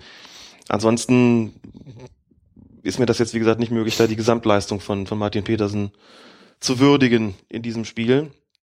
Aber man wünscht sich scheinbar schon Schiedsrichter, die auf einer Wellenlänge mit den Spielern ordentlich kommunizieren und nicht so arrogant auftreten. Gibt's ja immer wieder diese Vorwürfe. Schiedsrichter war zu arrogant. Man sollte das als Schiedsrichter zumindest zur Kenntnis nehmen. Wenn ich früher in den Amateurspielklassen diesen Vorwurf gehört habe oder wenn er mir über andere mitgeteilt worden ist, dann habe ich drüber nachgedacht, denn ich möchte persönlich nicht so rüberkommen. Mhm. Glaube auch, dass es keine gute Idee ist, so rüberzukommen. Und wenn den Vorwurf jemand erhebt, kann natürlich auch sein, dass er zu Unrecht kommt, keine Frage. Aber man sollte sich trotzdem überlegen, okay, wie, was habe ich möglicherweise selbst dazu beigetragen, dass dieser Vorwurf entstanden ist. Also sollte man sich schon selbstkritisch hinterfragen. Ähm, kann aber, wie gesagt, jetzt zu dem, zu dem Spieler, was das betrifft, jetzt nicht sagen, dass der Beginn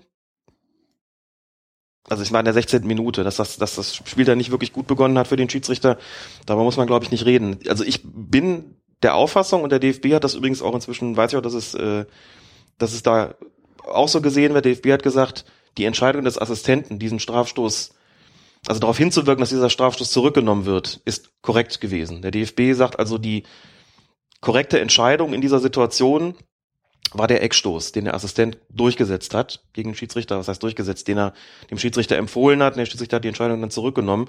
Zeigt ja übrigens auch, losgelöst von der Frage, wie jetzt der Entscheidungsfindungsprozess hier abgelaufen ist, welches große Gewicht die Assistenten bekommen haben. Das ist zwar nicht neu, klar, mhm. aber hier sieht man, der Schiedsrichter trifft eine Entscheidung auf der Grundlage seiner eigenen Beobachtung. Und so schlecht stand er in der Situation nicht. Entscheidet spontan auf Strafstoß hat damit was getan, was inzwischen so ein bisschen unüblich geworden ist, wenn man mit Headset operiert. Normalerweise läuft es dann so, du hast eine Strafraumaktion, stimmst dich ganz kurz übers Headset ab und triffst dann eine Entscheidung. Deswegen kommt, kommt diese Strafstoßhilfe auch verstärkt mit Verzögerung. Klar wird es immer wieder Fälle geben, wo du sagst, da muss ich nicht kommunizieren, das ist für mich glasklar. Da gehe ich jetzt auf den Punkt. So, in dem Fall hat Petersen das tatsächlich auch gemacht. Da kommt dieses Handspiel, er pfeift, zeigt auf den Punkt. So, und dann passiert was, was viele Fans von St. Pauli unverständlich fanden. Habe auch mit welchen gesprochen, die gesagt haben, wir haben jetzt gar nicht mal so ein Problem damit, dass die Entscheidung kassiert worden ist. Wir hatten aber das Gefühl, das wäre nicht passiert ohne den Protest von Greuth. ohne den Protest der Vierte. Er hat sich entschieden, er ging aus mal Richtung Elfmeterpunkt und dann steht Gräuter Fürth da und protestiert ganz heftig und dann kommt es zur Rücksprache mit dem Schiedsrichterassistenten. Bin auch gefragt worden von St. Pauli-Fans, kann das sein, dass er auf die Proteste in irgendeiner Form reagiert hat?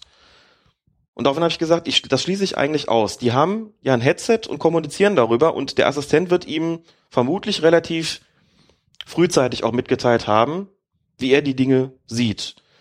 Hier muss man dazu sagen, wenn du als Schiedsrichter da stehst und du hast zehn Leute um dich rum, die auf dich einquatschen. Also das, du verstehst zwar vielleicht noch, was da über dein Headset kommt, aber du hast im Grunde keine wirkliche Möglichkeit mehr mit deinem Assistenten zu kommunizieren, wegen der ganzen Schreierei. Und dann geht man eben doch raus. Dieses Rausgehen ist ja eigentlich nicht mehr nötig durch den Funkverkehr. Aber das zu tun, dann einfach mal einen Moment zu zweit zu haben, unter vier Augen, und man sagt, pass mal auf, jetzt lass mal den ganzen Pöbel mal, sag mir mal, was du wirklich von mir denkst. Dieser Moment gehört nur uns beiden. Dieser Moment gehört nur uns beiden und das ist da so gewesen. Die Entscheidung wird der Schiedsrichterassistent oder das wird der Schiedsrichterassistent vorher auch schon im Kopf gehabt haben. Ich bin mir eigentlich sehr sicher, dass die Proteste da maximal eine untergeordnete Rolle gespielt haben, aber nicht der Anlass war, nochmal nachzufragen. Das wäre auf jeden Fall sehr kurios, wenn dann plötzlich sich irgendeine Meinung verändert hätte, so nach dem Motto, ich habe so wahrgenommen, naja, aber jetzt, wenn zehn Leute protestieren, denke ich nochmal drüber nach und denke mir, oh, vielleicht haben sie doch recht. Das glaube ich nicht, dass das so gelaufen ist. Insofern Absprache, unglückliche Entscheidungsfindung wäre natürlich schon besser gewesen, kurz vorher hören, wenn der Assistent sagt, nee, für mich keine Absicht, gib mir Eckstoß, dann hast du den Ärger gar nicht. So gibst einen Strafstoß, nimmst ihn zurück, hast den Stress, und nach einer Viertelstunde schon, bist du schon in einem Modus, wo du denkst, boah, das hat aber suboptimal angefangen heute. So, und dann kommen noch zwei, drei andere Entscheidungen vielleicht dazu, die, die so ein bisschen krumm sind. War dann auch ein Abseitstor dabei, das sehr, sehr schwer zu erkennen waren, aber das ist dann halt, ne, wenn Scheiße läuft, läuft Scheiße auf Deutsch gesagt, hast du halt ein Problem und das, da muss man sich als Gespann natürlich schon fragen, und das wird das Gespann auch getan haben, was hätten wir hier anders machen können. Wir haben insgesamt die richtige Entscheidung getroffen, das ist das Wichtigste. Aber so wie sie zustande gekommen ist, das war mit Sicherheit verbesserungsbedürftig. Und das wird dann in so einer Absprache dann hinterher auch natürlich eine Rolle spielen. Dass man sagt, okay, zunächst zögern, erst verständigen, dann entscheiden, dann pfeifen. Da muss ich gar nichts zurücknehmen. Aber dass, wie gesagt, der Assistent so eine gesteigerte Stellung hat, wichtigere Stellung hat und hier so interveniert, dass der Schiedsrichter sagt, gut, dann nehme ich das zurück, weil du besser gestanden hast, was auch der Fall war. Das ist schon bemerkenswert. Er kann natürlich sagen, nee, ich bleibe bei meiner Entscheidung, ähm, lass mich davon jetzt nicht beeinflussen. Aber dass er das letztlich vom, vom Assistenten dann übernommen hat, war auf jeden Fall richtig. Im Zweifel für den Schiedsrichterassistenten. Im Zweifel für den Schiedsrichterassistenten. Gut, ähm, dann haben wir jetzt alle Szenen, die wir so rausgesucht haben über die letzten Wochen, mal besprochen und kommen jetzt nochmal zu einem kurzen O-Ton von Helmut Krug. Wollen wir den her? Der O-Ton von Helmut Krug ist, also gesprochen hat er ihn auf jeden Fall während des DFB-Schiedsrichtertrainingslagers in Mallorca oder Genau, auf Mallorca. ja. Ah, okay. Da hat er sich geäußert, nämlich unter anderem zum Dauerbrenner Handspiel. Und wenn einer weiß, worum es da geht, dann Helmut Krug. Dann Helmut Krug. Hören wir mal rein. Die entscheidende Frage bei der Beurteilung von Handspiel ist eben, ob Absicht vorliegt. Das hört sich zunächst mal in der Theorie auch sehr einfach an, ist es in der praktischen Umsetzung aber natürlich nicht immer, weil die Geschehensabläufe sehr schnell sind. Zudem wird häufig dann über Handspiel diskutiert, wenn ein Spieler den Ball mit dem Arm aufhält, der aus kurzer Entfernung kommt. Bedeutet also, dass der Spieler eigentlich gar keine Gelegenheit zu, hat zu reagieren.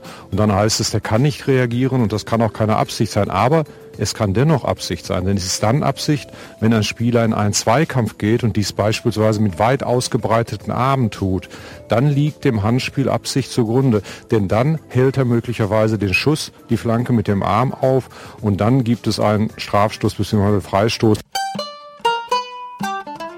Das war Helmut Krug. Hat auf der DFB-Seite erklärt, wie das denn mit dem Handspiel ist. Nochmal kurz zusammengefasst mit Mambo-Kurt im Hintergrund. Schöne Musik. Ähm, ja, ich glaube, dazu brauchen wir jetzt gar nicht mehr großartig was sagen.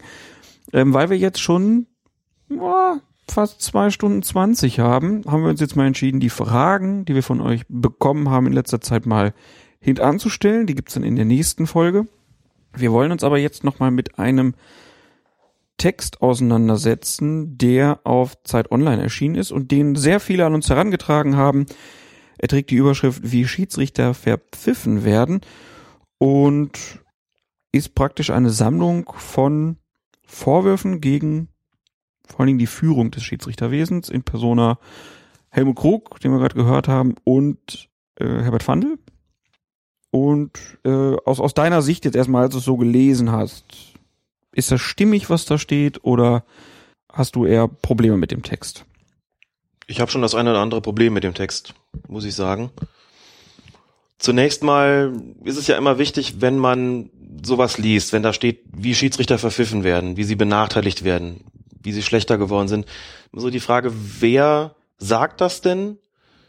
Wer beurteilt das im Einzelnen so? Und wenn man dann den, den Text liest, sieht man halt wenige namentlich genannte Zeugen, eigentlich nur zwei. Das eine ist der ehemalige FIFA-Schiedsrichter und ehemalige FIFA-Beobachter Dieter Pauli.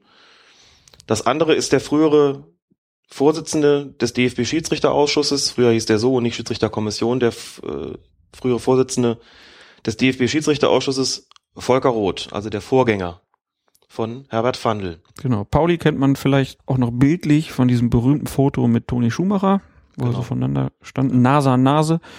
Und ähm, ja, Roth kennt man, sollten die älteren Hörer jetzt auch noch kennen, äh, war lange Zeit der höchste Schiedsrichterfunktionär in Deutschland. Und diese beiden werden namentlich zitiert vom Autor von Oliver Fritsch. Wo, wobei Roth halt gar nicht viel sagt. Er sagt eigentlich nur einen einzigen Satz. genau. Roth sagt den Satz, die Ignoranz, mit der mit menschlichen Schicksalen umgegangen wird, ist bemerkenswert. Das sagt er in die Richtung seiner Nachfolger Fandl und Krug. Genau. Und da geht's auch in dem Punkt dann erstmal darum, dass äh, vor allen Dingen äh, wohl Krug nach dem Suizidversuch von Baba Grafati ja gehandelt haben soll, wie man äh, sich das vielleicht nicht wünscht. Da, da steht drin, er hätte sogar noch dafür plädiert, dass dieses Spiel angepfiffen wird, also dass die Assistenten, die ihren Kollegen da blutend im Badezimmer gefunden haben in dem Hotel, dass die sogar noch an der Linie stehen sollten, um dieses Spiel zu leiten. Ob das stimmt oder nicht, äh, Mhm. kann man kann man nicht sagen, Das weil Krug und. Fandel beide sich, das kann man auch mal sagen, nicht sich nicht geäußert haben gegenüber Genau. Fritsch. Ja, sie haben sich nicht geäußert, das ist natürlich ihr gutes Recht. Ansonsten muss man aber sagen, wenn hier Vorwürfe erhoben werden und man beruft sich auf Leute, dann ist es halt immer schwierig, dass sich da richtig ein Bild davon zu machen, wenn die Leute nicht namentlich genannt werden. Also namentlich genannt werden, wie gesagt, zwei. Ansonsten ist oft die Rede von einem Beobachter, einem Schiedsrichterassistenten, einem, der Schiedsrichter gut kennt, einem sowieso und einem sowieso. Das heißt, man hat ständig, bleibt zum Unbestimmten, weil die Leute nicht offen reden wollen oder auch vielleicht auch nicht offen reden können, das mag schon sein. Aber das macht es natürlich sehr schwierig, das nachzuvollziehen, wenn man das dann sieht und dann werden Vorwürfe erhoben und aus der Anonymität heraus bekommt das für mich schon nochmal eine andere Qualität und bei denen, die namentlich zitiert sind, habe ich auch so ein bisschen meine, meine Bauchschmerzen. Also man muss zu Volker Roth beispielsweise sagen, äh, du hast ja schon gesagt, der frühere höhere höchste Schiedsrichterfunktionär, Oliver Fritsch, stellt Volker Roth vor, unter anderem mit den Worten, wenn, wenn seine Schiedsrichter mal wieder einen Spieler zu Unrecht vom Platz gestellt hatten, erhielt Roth böse Briefe von Managern und Präsidenten. Er schmiss sie immer weg, Kritik an seinen Leuten ließ er nicht zu, das durften nur er und seine Mitarbeiter. Darüber meckerten zwar die Vereine und Journalisten, aber seine Zöglinge fühlten sich beschützt. Roth konnte hart sein, hatte aber eine väterliche Art. Es ist erstaunlich, wenn man eine gewisse wenn man mehr Liberalität im Schiedsrichterwesen einfordert, dass man das dann so positiv hinstellt, muss, muss ich sagen. Und väterliche Art, Also ob, ob Oliver Fritsch das damals so gut gefunden hätte, wenn das ja, sein äh, möglicher Gesprächspartner gewesen wäre, kann man zweifeln, meinst du? kann man bezweifeln. Das würde ich ihn zumindest an der Stelle gerne fragen. Man kann es auch sagen, man kann väterliche Art sagen, man kann auch Gutsherrenart sagen. Das ist der Begriff, den ich wesentlich häufiger, häufiger im Zusammenhang mit Volker Roth gehört habe. Okay. Und auch durchaus weiß, mich durchaus noch an seine Amtsführung erinnern kann, die autoritär zu nennen noch eine Untertreibung wäre. Auch den Schiedsrichtern selbst gegenüber, dass wenn hier steht, sie fühlten sich beschützt, das war nun auch nicht bei jedem so, muss man sagen. Und man darf nicht vergessen, dass es zwei Geschichten gegeben hat, die in die Amtszeit von Volker Roth gefallen sind, die man nicht vernachlässigen sollte, wenn man über diese Periode spricht. Das ist der Fall Heutzer gewesen Mhm. und es ist die Kempter-Amarell-Affäre gewesen. Ja, die beiden größten Schiedsrichterskandale, die wir hier in Deutschland hatten. Genau, so. Und, und ich sag mal vorsichtig, die Form von Krisenmanagement, die es damals gab, unter der Leitung von Volker Roth war suboptimal. Mhm. Das ist ja nun mit zu berücksichtigen, wenn es auch darum geht, sich die Frage zu stellen, was haben wir eigentlich heute? Und ich glaube, dass das Krug und Fandel ähm, bereit sind, sich einer, sich einer Kritik zu stellen. Die, die Frage ist natürlich immer so, Ja gut, in dem Fall jetzt leider nicht. In dem Fall jetzt selber nicht, natürlich, aber was auch nicht, wie er entsprechend an sie herangetreten ist, ähm, aber man muss ja auch sehen, wie, was, was haben wir heute für einen Zustand und wie ist es damals gewesen? Also es ist schon schwierig. Klar, Dieter Pauli ist vorzeitig von seinem Posten als Beobachter international entbunden worden, hat auch einen ziemlich dicken Hals auf den DFB. Das mag vielleicht auch dazu geführt haben, dass er an der einen oder anderen Stelle besonders deutlich geworden ist. Und wie gesagt, ansonsten werden hier oft, werden hier einfach Vorwürfe dann, dann erhoben, wo ich es wirklich schwierig finde, nachzuvollziehen, von wem kommen die, was habe ich davon zu halten. Angesichts der Tatsache, dass sie namentlich nicht, nicht bestimmbar sind einfach. Und das äh, ist schon, schon wirklich ein Problem. Dann lass uns trotzdem aber mal einmal in diese, in diese Vorwürfe reingucken. Also, zitiere mal kurz aus dem Text. Äh, Man hört schwere Vorwürfe, zum Beispiel aus DFB-Kreisen, das Schiedsrichterwesen sei von Gehorsam und Günstlingswirtschaft geprägt. Fandel und Krug beförderten nach Sympathie, hätten kein Mitgefühl, sicherten ihre Macht, indem sie Schiris zu Duckmäusern machten und verwirrten sie und alle anderen mit fraglichen Regelauslegungen. Dazu steht hier dann noch äh, weiter im Text, die beiden würden teilweise die Beobachtungsnoten, die ja die Beobachter, die im Stadion sind, äh, gegeben hätten, am TV-Gerät ändern. Ist sowas vorstellbar? Und was meinst du damit äh, oder was meinst du dazu zu diesem Vorwurf, dass es hier um Gehorsam und Günstlingswirtschaft ge- geht? Also zunächst mal wundert mich das auch, dass das äh, an der Stelle kommt. Bei Manfred Ammerell, dem inzwischen verstorbenen ähm, früheren Mitglied der DFB, des DFB-Schiedsrichterausschusses, auch unter Volker Roth, war es nachweislich so, dass er Beobachtungsbögen verfasst hat, wo zwar noch eine Note stand, aber überhaupt kein Text mehr, also die Note überhaupt nicht mehr begründet worden ist. Okay. Und dass er dieses Beobachtungswesen auch ziemlich in Eigenregie unternommen hat und also diese Kempter Amerel Geschichte damals basierte ja nicht zuletzt auch darauf, dass da eine Form von Abhängigkeit entstanden ist. Abhängigkeit des Schiedsrichters Michael Kempter von, vom Schiedsrichterfunktionär Manfred Amerel, wo man hinterher gesagt hat, wir müssen dafür sorgen, dass das so nicht nochmal passiert. Das heißt, das Ganze muss transparenter werden. Also ich sage das deswegen, weil gerade diese, dieser Fall Amarell und nochmal, das ist derjenige, der ist unter Volker Roth, der jetzt als Kronzeuge herangezogen wird, aktiv gewesen. Klar, immer schwierig, der lebt jetzt nicht mehr, aber man, man kennt die Vorwürfe. Und dazu gehörte auch dieses völlig intransparente Beobachtungswesen, die Korrektur von Beobachtungsbögen durch Manfred Amarell, die Vergabe von Noten ohne jegliche Begründung und so weiter und so fort. Nach allem, was ich weiß, gibt es das heute nicht mehr.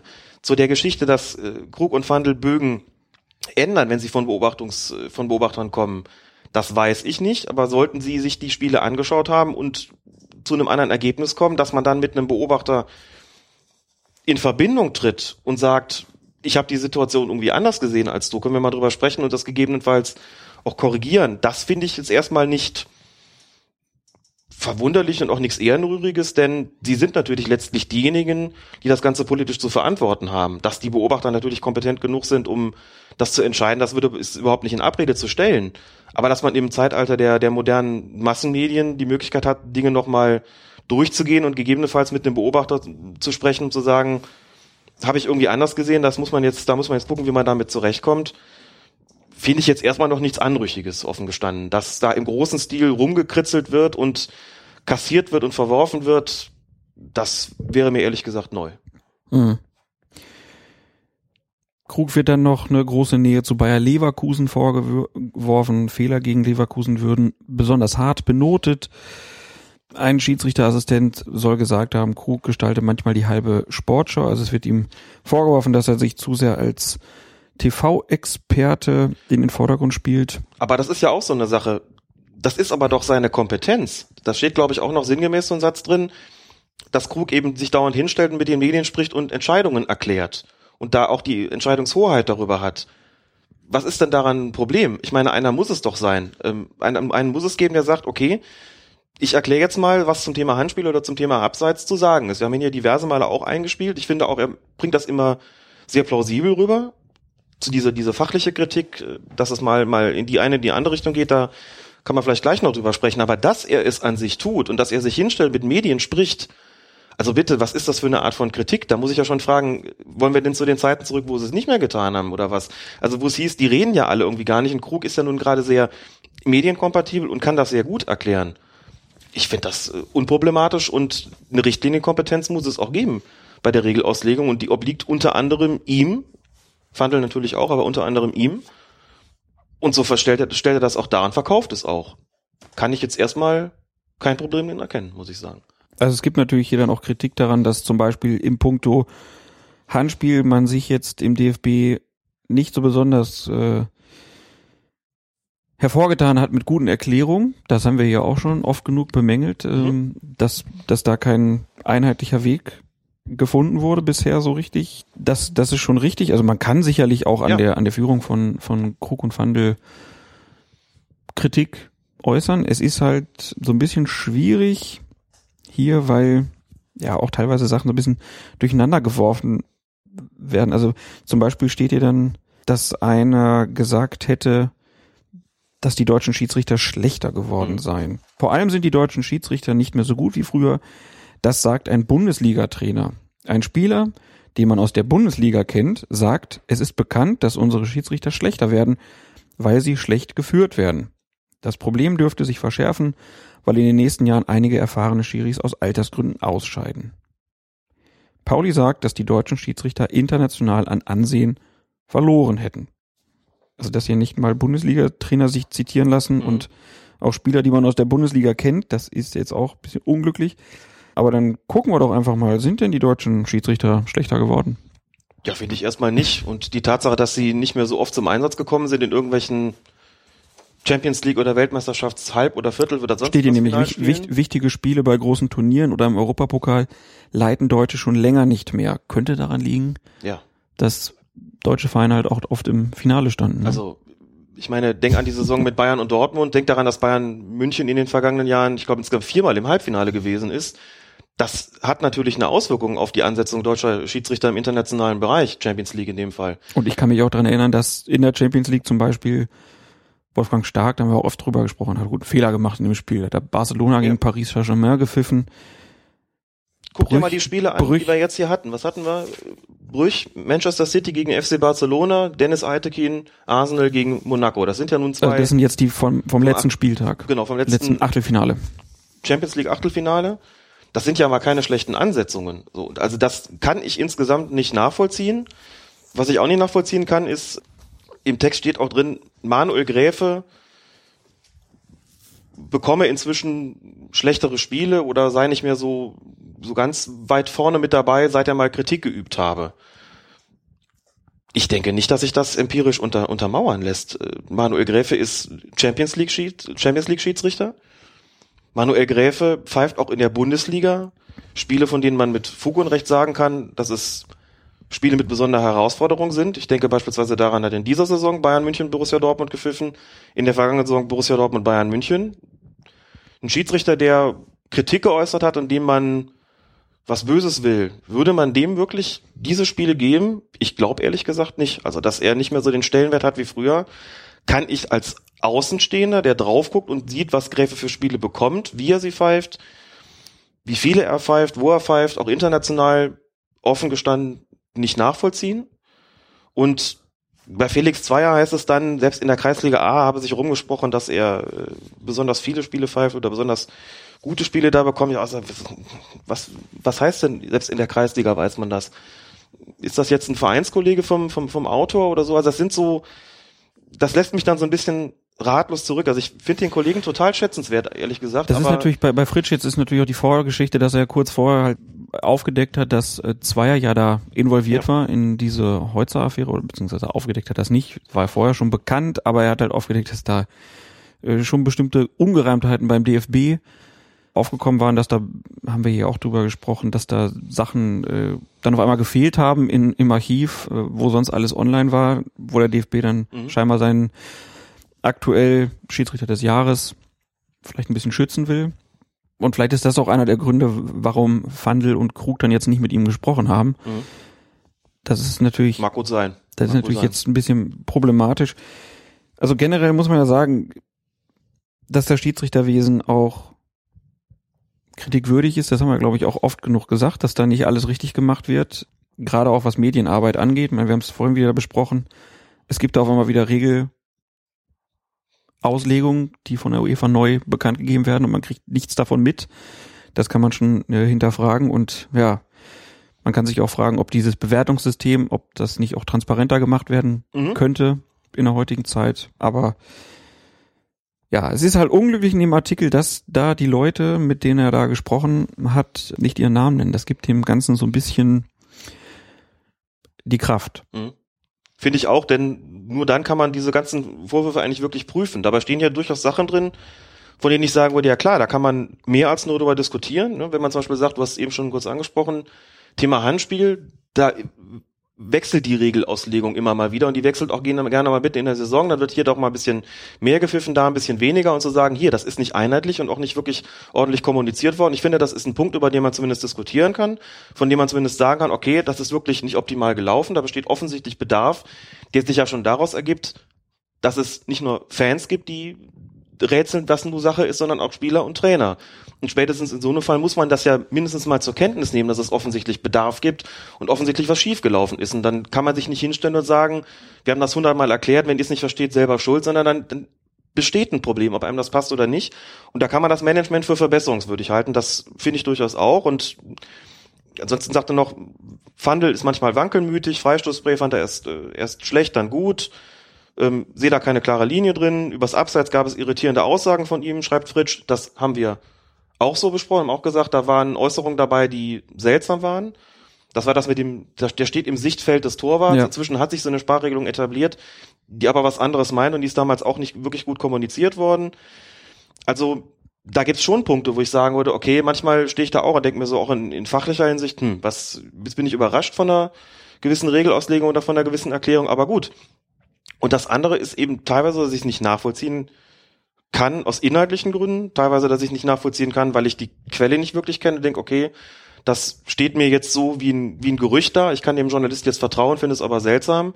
Und deswegen bleibt insgesamt dann doch relativ wenig Fleisch übrig und Anschuldigungen, die, insoweit sie eben anonym vorgetragen worden sind, nicht wirklich überprüfbar sind für den, für den Leser, für die Öffentlichkeit, wo man dann fragen muss, was ist das Ziel der ganzen, der ganzen Sache gewesen? Ich will da eigentlich gar nicht drüber spekulieren, aber man, das ist schon so ein Punkt, wohin führt die Kritik dann letzten, letzten, in letzter Konsequenz? Und das halte ich an dem Artikel für problematisch, ehrlich gesagt. Und ähm, habe mit Kollegen gesprochen, mit Journalistenkollegen gesprochen darüber, die das eigentlich recht ähnlich sehen, ja auch sagen. Das kannst du aber auch keinen Namen nennen, ne? Schätzen den Kollegen sehr. Ja, du hast vollkommen recht mit deiner Kritik. Streich den Punkt. Ja. Ist nicht in Ordnung. Ist nicht in Ordnung. Hab ich denselben Fehler auch gemacht. Sieht ja. man, wie schnell man sowas auch reinrutscht. Vor allen Dingen ist das auch ähm, eigentlich unerheblich, wenn, wenn ich das so sehe, wenn wir das so sehen, gibt es nicht erforderlich, sich auf entsprechende Kronzeugen zu berufen, sie dann namentlich nicht zu nennen. Siehst du? So gleitet man selbst darin ab. Das lassen wir mal schön drin jetzt in dem Podcast. Hat große Wellen geschlagen, haben viele Leute gelesen und ich glaube, viele sehen sich da auch so in ihren Vorurteilen bestätigt. Ne? So die Schiedsrichter, das ist schon so eine besondere Klasse, mhm. die haben sich da so ein bisschen abgesondert, die verdienen mittlerweile viel Geld und da geht's auch viel um Kohle und um, ne, wenn du aufsteigst in der erste Liga, ist das viel wert und so. Also ich glaube, das, das ist so, ja, bisschen Stammtisch äh, mäßig ist das schon verbreitet und dann, ja, siehst du, habe ich doch immer gewusst. So hatte ich zumindest auch das, was ich so dann in Social Networks drüber gelesen habe, das Gefühl. Endlich, endlich sagt's mal einer. Aber es ist halt auch ne, so ein bisschen schwierig, weil Schiedsrichter sicher auch scheinbar nicht so richtig dazu äußern. Also Kritik von Schiedsrichtern am eigenen Schiedsrichterwesen. Ich weiß gar nicht, wann ich das das letzte Mal gelesen habe. Mhm. Das ist eher so eine, ja, ob man es jetzt eine Omerta des Schweigens nennen will, das ist vielleicht auch überzogen, aber es ist halt schon irgendwie so, dass man da sehr alles im Intern macht und was wir ja auch schon oft hier kritisiert haben, dass das Schiedsrichterwesen sich da so ein bisschen absondert und Sachen für sich selbst auskungelt, da kann man auf jeden Fall dran arbeiten. Und da sind, sind solche Artikel natürlich auch begrüßenswert, die sich damit beschäftigen. In dem Fall haben wir jetzt aber auch deutlich Punkte gefunden, die man auch an dem Artikel äh, kritisieren sollte. Ansonsten muss ich vielleicht auch noch sagen zum Thema Günstlingswirtschaft. Also es wäre, glaube ich, schon erstaunlich, wenn das Schiedsrichterwesen ein Bereich wäre, in dem es sowas wie persönliche Vorlieben mit den entsprechenden Konsequenzen nicht gäbe. Das soll natürlich in der demokratischen Gesellschaft nicht sein. Das soll nach ganz anderen Prinzipien gehen und sagen, es geht hier bitte um Leistung. Natürlich ist der Schiedsrichterei auch ein Bereich, wo man sagt, da ist so viel Spielraum drin und so viel Graubereich auch, dass es natürlich manchmal auch einfach davon abhängt, von der persönlichen Sichtweise auf den jeweiligen Schiedsrichter abhängt. Ne? Also nehmen wir ruhig das Beispiel Rafati nochmal.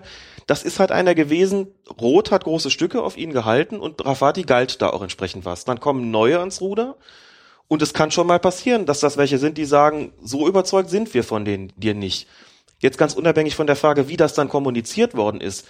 Rafati wirft ihnen ja vor, wirklich mies behandelt worden zu sein. Mhm das mal außen vor gelassen, ist aber so ein Wechsel auch in der Gunst und da auch natürlich ähm, mit, mit durchaus sportlicher Begründung. Also das, ne, wir gucken uns vielleicht beiden Schiedsrichter an und du sagst, ich finde den Bären stark, guck mal, wie der sich auf dem Platz äh, bewegt, wie der mit Spielern spricht, finde ich alles ganz doll. Linie passt mir auch und ich sag vielleicht, der lässt mir zu viel durchgehen und so weiter. Das kann ja einfach sein so. Und auch von der ganzen Persönlichkeitsstruktur der Schiedsrichter ist es auch so, dass zwischen Volker Roth und, und Herbert Fandl es sicherlich Unterschiede gibt. So insgesamt kommt mir die Sache schon transparenter vor. Ich muss äh, unabhängig von der von der Sympathiefrage oder wie das intern läuft, ja sagen, ich beurteile Helmut Krug insbesondere natürlich daran, was erzählt er in der Öffentlichkeit und die Erklärung, die er da gibt, finde ich in der Regel transparent, nachvollziehbar. Ich finde sie auch gut formuliert. Ich finde sie so, dass man sagt, der bringt das auf den Punkt. Damit kann ich was anfangen. Und das ist für mich ein klarer Fortschritt gegenüber dem vorherigen Schiedsrichterausschuss. Da ist, Krug hat früher auch schon viel erklärt, aber so wie er es jetzt macht, also kann sagen, er gestaltet die halbe Sportshow, kann auch sagen, er hat es transparenter gemacht. So, und über das andere hast du schon angesprochen, Beobachtungswesen, vielleicht muss da noch mehr Transparenz rein, das entwickelt sich möglicherweise auch gerade erst, aber insgesamt ist da deutlich mehr an Öffentlichkeitsarbeit schon, schon zu verzeichnen, als wir das in früheren Jahren gehabt haben. Ähm, und ich sehe es bei Weitem nicht so negativ, wie, wie Oliver Fritsch das da tut. Man muss auch sagen, klar, es ist inzwischen auch eine Geldfrage geworden. Schiedsrichter verdienen ziemlich ordentlich, aber du musst sie halt auch bringen können. Was nützen dir persönliche Vorlieben oder was nützt dir eine Günstlingswirtschaft, wenn du Leute in die erste Bundesliga schickst, die es nicht bringen, die es verpfeifen? Oder wo alle sagen, um Gottes Willen, der schon wieder. Und ich meine schon mit Blick auf darauf, was wir in der Bundesliga so sehen, dass es diese Fälle so nicht gibt. Natürlich wird es immer Schiedsrichter geben, wo, wo Leute sagen, boah, also den brauche ich jetzt wirklich nicht, den mag ich nicht. Hat es aber auch immer schon gegeben, aber du, gerade da, wo wirklich Millionen zuschauen, weißt du ganz genau, wo denn auch Grenzen sind, wen du bringen kannst und wen du nicht bringen kannst. Und selbst wenn du da jemanden durchprügeln willst, weil du den in deiner Gunst ganz oben hast, sind dem doch natürliche Grenzen gesetzt. Und wenn ich höre oder lese wie hier, dass Felix Zweier, dass es ein offenes Geheimnis ist bis in die Kreisliga, dass der zu gut bewertet wird, dann gehe ich da nicht mit. Mhm. Dann gehe ich da nicht mit. Mal von der Wahl zum Schiedsrichter des Jahres und dieser Gesch- Sache mit, mit äh, Holzer abgesehen, finde ich, das ist ein Schiedsrichter geworden, der sich prächtig entwickelt hat, von dem ich nicht finde, dass er zu gut bewertet wird, von dem ich im Gegenteil finde, dass die Spiele, die er pfeift, dass er sich die verdient, dass er die vernünftig über die Runden bringt. Ausnahmen und Fehler wird es immer geben. Aber da ist ein Schiedsrichter herangewachsen, der jetzt schon zu den Besten in Deutschland gehört. Und deswegen kann ich dieses Urteil an der Stelle auch nicht teilen. Gut, hatte jetzt diese Saison auch ein paar, paar Klopse drin, Mhm. Ja. muss man halt auch sagen. Aber gut, das gehört auch wahrscheinlich auch dazu, dass man mal stärkere und schwächere Phasen hat. Auf jeden Fall war er letzte Saison, gehört er zu den, zu den Besten. Da kann man. Dortmund Schalke am einfach mitgehen. Wochenende, prima Leistung. Ja, Prima Leistung. das stimmt. Ich denke, wir schließen das dann jetzt hier ab, diesen Artikel. Werden den natürlich verlinken, dann könnt ihr euch auch nochmal ein eigenes Bild dazu machen. Und sprechen dann jetzt zum Abschluss dieser Folge Nummer 67 von Colinas Erben über einen Vorschlag von Schiri-Chef Herbert Fandl. Der hat sich nämlich dazu geäußert, dass er sich eine weiße Karte vorstellen kann. Und zwar soll diese weiße Karte zeigen, dass man für 10 Minuten das Feld verlassen muss und das Ganze auch im Profifußball. Der Vorschlag kommt von UEFA-Präsidenten Michel Platini und stößt halt, wie gesagt, bei Fandel auf Zustimmung. Die Zeitstrafe, sagt er, die es im deutschen Amateurbereich schon mal gab, hat damals erstklassig funktioniert. Es müsste aber genauer definiert werden, bei welchen Vergehen die weiße Karte eingesetzt werden kann. Die weiße Karte würde den Druck von gelben und roten Karten im Spiel mildern, hat äh, Platini zu seiner Idee, gesagt. Du hast schon immer gesagt, Zeitstrafen fandst du eigentlich auch gut. Mhm. Auch witzig, dass Funnel jetzt sagt, das hat erstklassig funktioniert und Ja. trotzdem ist es irgendwann abgeschafft worden. Aber nicht auf Betreiben des DFB. Ja, ja, das war eine internationale Vorgabe, ne? Das war leider eine internationale Vorgabe, deswegen ist es witzig, dass es jetzt durch die Hintertür möglicherweise wieder kommt. Nein, ich habe heute so viele schiefe Bilder drin. Es kommt nicht durch die Hintertür, kommt ja gerade nicht, wenn Platini das Es sagt. kommt durch die große Vordertür. kommt sogar durch die ganz große Vordertür. Wenn du mit Schiedsrichtern sprichst, die die Zeitstrafe noch praktiziert haben, wirst du bei fast allen, glaube ich, hören, dass sie das immer gut fanden. Einfach weil es die Möglichkeit gegeben hat, Sanktionen, eine Sanktion zu verhängen für Vergehen, wo du sagst, das ist mir für Gelb ähm, jetzt schon zu viel gewesen, aber Rot ist es irgendwie auch noch nicht. Und deswegen geht er jetzt mal zehn Minuten runter und kann sich abkühlen. Glänzendes disziplinarisches Instrument gewesen. Ich finde das, wie gesagt, gut und sehe kein, kein Argument, das nicht einzuführen. Wie gesagt, es war auch 83 schon mal so weit, dass es in der Bundesliga kommen sollte, dann ist die FIFA eingeschritten und wenn sie dem das jetzt machen sollten, dann fände ich das, glaube ich, gut. Wobei Fandel natürlich vollkommen recht hat, wenn er sagt, es müsste definiert werden, für welche Vergehen die weiße Karte dann eingesetzt werden kann. Also sagt man, ähm, Not, Ja. Bei einer Notbremse. das öffnet natürlich auch nochmal eine ganz andere Option. Ne? Wäre Karius für 10 Minuten vom Platz gegangen, dafür ein Feldspieler 10 Minuten ins Tor. Mhm. das, da kann man sich zumindest vorstellen, dass das eine relativ wirksame Sanktion ist. Ne? Ja, aber ob man das dann, ob das dann die richtige Entscheidung ist wieder. Ja. Oder ob man dann lieber sagt, na, dann stellen wir den Torwart, der reinkommt, dann später lieber in Sturm, da kann er nichts kaputt machen. Generell finde ich das Konzept, das hinter einem temporären Ausschluss steht, ein wirklich gutes. Um nochmal anzuknüpfen noch an die Diskussion, die wir eben hatten in Bezug auf die Auswechselspieler. Das ist ja keine disziplinarische Maßnahme, dann, wobei ein Trainer sie, also mit dem Wiedereinwechseln, wobei ein Trainer das natürlich entsprechend praktizieren kann. Wenn er sagt, du kommst jetzt mal, du bist mir gerade zu erhitzt, ich nehme dich jetzt mal für eine Viertelstunde runter, damit er wieder, äh, ne? Finde ich aber auch gut. Normaltemperatur st- kommst. Statt Zeitstrafe sagt man gelbe Karte und 10 Mhm. Minuten Auswechslung. Da muss jetzt ein anderer rein. In der, ja. Ja, also das, das Temporäre heißt halt einfach, man gibt dem Spieler die Möglichkeit, sein Verhalten noch im selben Spiel zu ändern. Und natürlich gibt es Vergehen, bei denen sich das eignet. Ne? Wir haben es ja auch so praktiziert mit der Zeitstrafe, wie gesagt. Also es war gerne mal für zu heftiges Meckern beispielsweise. Du Mhm. sagst, wenn ich dem jetzt gelb zeige, das bringt gar nichts. Es wertet die gelbe Karte natürlich in gewisser Weise ab, weil klar ist, irgendwie die Zeitstrafe ist schon das, die härtere Sanktion. Das war noch zu einer Zeit, wo die gelben Karten nicht gezählt wurden, im Amateurbereich zumindest. Würde das dann eigentlich die rot-weiße Karte geben? Die weiß-rote Karte. Also würde, würde die, würde, wenn du jetzt als erstes direkt eine Zeitstrafe Mhm. kriegst, ist das dann wie eine gelbe Karte auch? Du kannst danach kein Gelb mehr zeigen. So ist es Genau, das meinte ich damit. ne? Also Ja. die Regelung ist momentan so, im Jugendbereich, wo es die Zeitstrafe noch Mhm. gibt, ist es so, gelb, fünf Minuten, rot ist es aufgebaut. Wobei du die fünf Minuten auch zeigen kannst, ohne dass jemand gelb hatte. Aber wenn der die Zeitstrafe hat, ist die nächste Sanktion auf jeden Fall rot. Es gibt also keinen fünf Minuten Schrägstrich rot, so wie es gelb-rot gibt, sondern da gibt's nur noch die glatt rote Karte. Das wirkt sich dann an der Länge der Sperre anders aus. Ne? Also Ja. wenn du zum Beispiel, wenn du fünf Minuten hast im Jugendbereich, stehst draußen und nehmen wir mal den Fall an, du bist total ungeduldig, willst unbedingt wieder aufs Feld zurück, wartest das Zeichen des Schiedsrichters nicht ab, läufst einfach drauf, dann fliegst du mit knallrot vom Platz. Klar wirst du dann nicht lange gesperrt. Ja. Ne? Aber du, der Schiedsrichter hat dann nur noch die knallrote Karte. Er kann also nicht mehr, auch für noch so harmloses Vergehen kann er keine gelbe Karte mehr zeigen. Unabhängig davon, ob einer sie schon vorher bekommen hat oder nicht. Du kannst also gelb fünf Minuten bekommen, du kannst auch direkt fünf Minuten bekommen, aber danach ist immer nur noch rot möglich. Das wäre theoretisch natürlich zu ändern. Du könntest sagen, ich, also einer, der, der eine Zeitstrafe hatte, kann danach auch noch Geld bekommen. Die Frage ist halt so ein bisschen, was für einen Sinn soll das haben? Mhm. Ne? Also er hat ja schon ein Vergehen begangen, wo er sagt, also du bist jetzt wirklich gründlich vorgewarnt. Warum man dem hinterher noch äh, gelb zeigen sollte, erschlösse sich mir nicht. Insofern fand ich das immer konsequent zu sagen, nee, dann gibt's nur noch knallrot.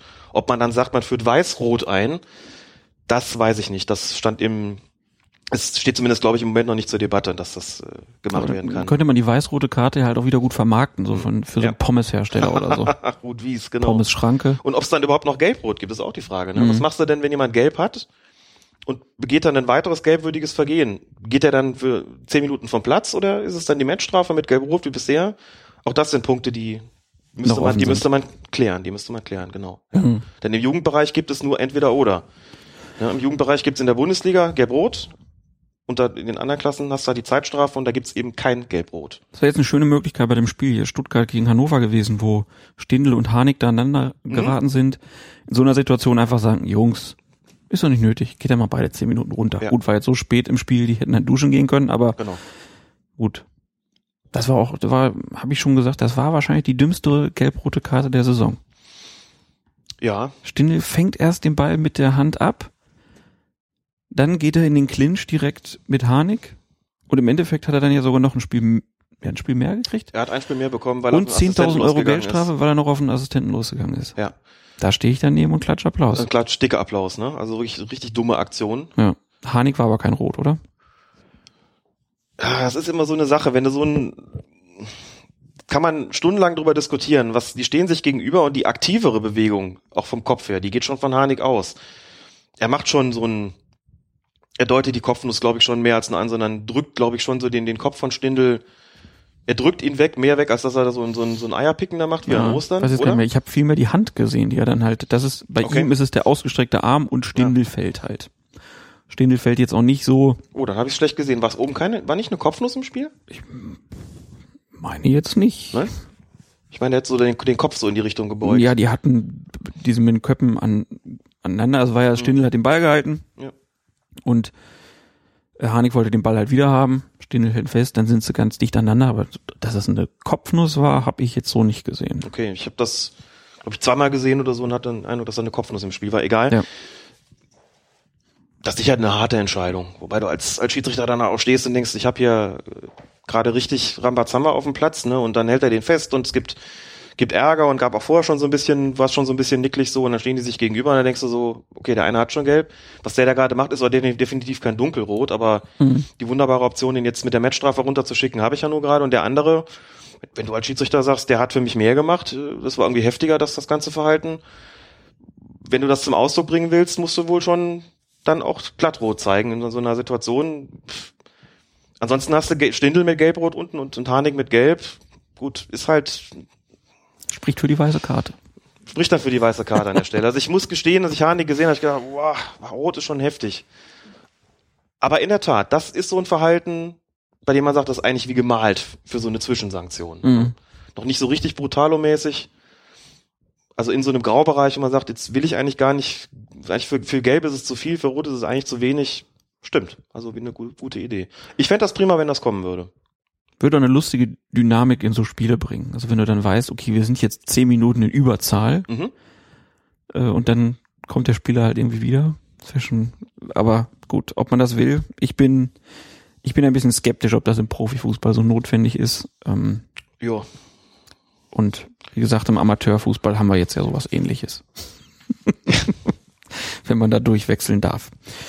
Gut, Wobei auch die Frage da ist, da darf man gespannt sein, ob das jetzt überhaupt in Deutschland noch eine Konsequenz dahingehend hat, dass auch in nicht nur in den ganz untersten Kreisligen ja. wieder eingewechselt werden darf, sondern also ich glaube es irgendwo gelesen zu haben, das habe ich mir dummerweise jetzt nicht gemerkt. Ich glaube, es gibt irgendwo in Deutschland schon eine relativ höhere Kreisliga oder Kreisklasse, in der das auch praktiziert wird. Die Frage ist halt, also was werden wir nicht in der Landesliga oder in der Bezirksliga sehen, da bin ich ziemlich sicher. Hm. Frage ist, ob man halt sagt, wir machen es nicht nur in der Kreisliga D, sondern auch in der C und B beispielsweise und der höchsten Kreisliga dann halt nicht. Das ähm, wird man abwarten müssen. Ja. Ja. Und dann können Mannschaften während des Spiels schon auch mit zwei Systemen spielen, wie die großen. Ja, Stürmer genau. rein, Abwehrspieler raus und umgekehrt. Das wird spannend. Und irgendwann kommt es dann auch wie im, wo darf man das den Torwart draus tun? Eishockey, ne? Ja. Und einen weiteren Feldspieler einsetzen. Ein Vorteil angezeigt, ja, das könntest du dann ja schon machen. Aber wir haben halt an Marvin Hitz ja schon gesehen, manchmal ist das gar nicht nötig. Weil Fußball, weil Torhüter gar nicht so schlechte Fußballer sind. Manchmal sogar zu Torschützen. Das war süß, wie der gejubelt hat. ja, fand ich auch. Der wusste gar nicht so richtig, was er machen soll. Sprang so ein bisschen hoch und die Fäuste so. Ist das nicht sympathisch? Das ist mal nicht choreografiert. Ja. Der hatte keine Maske hinterm Tor liegen. Genau.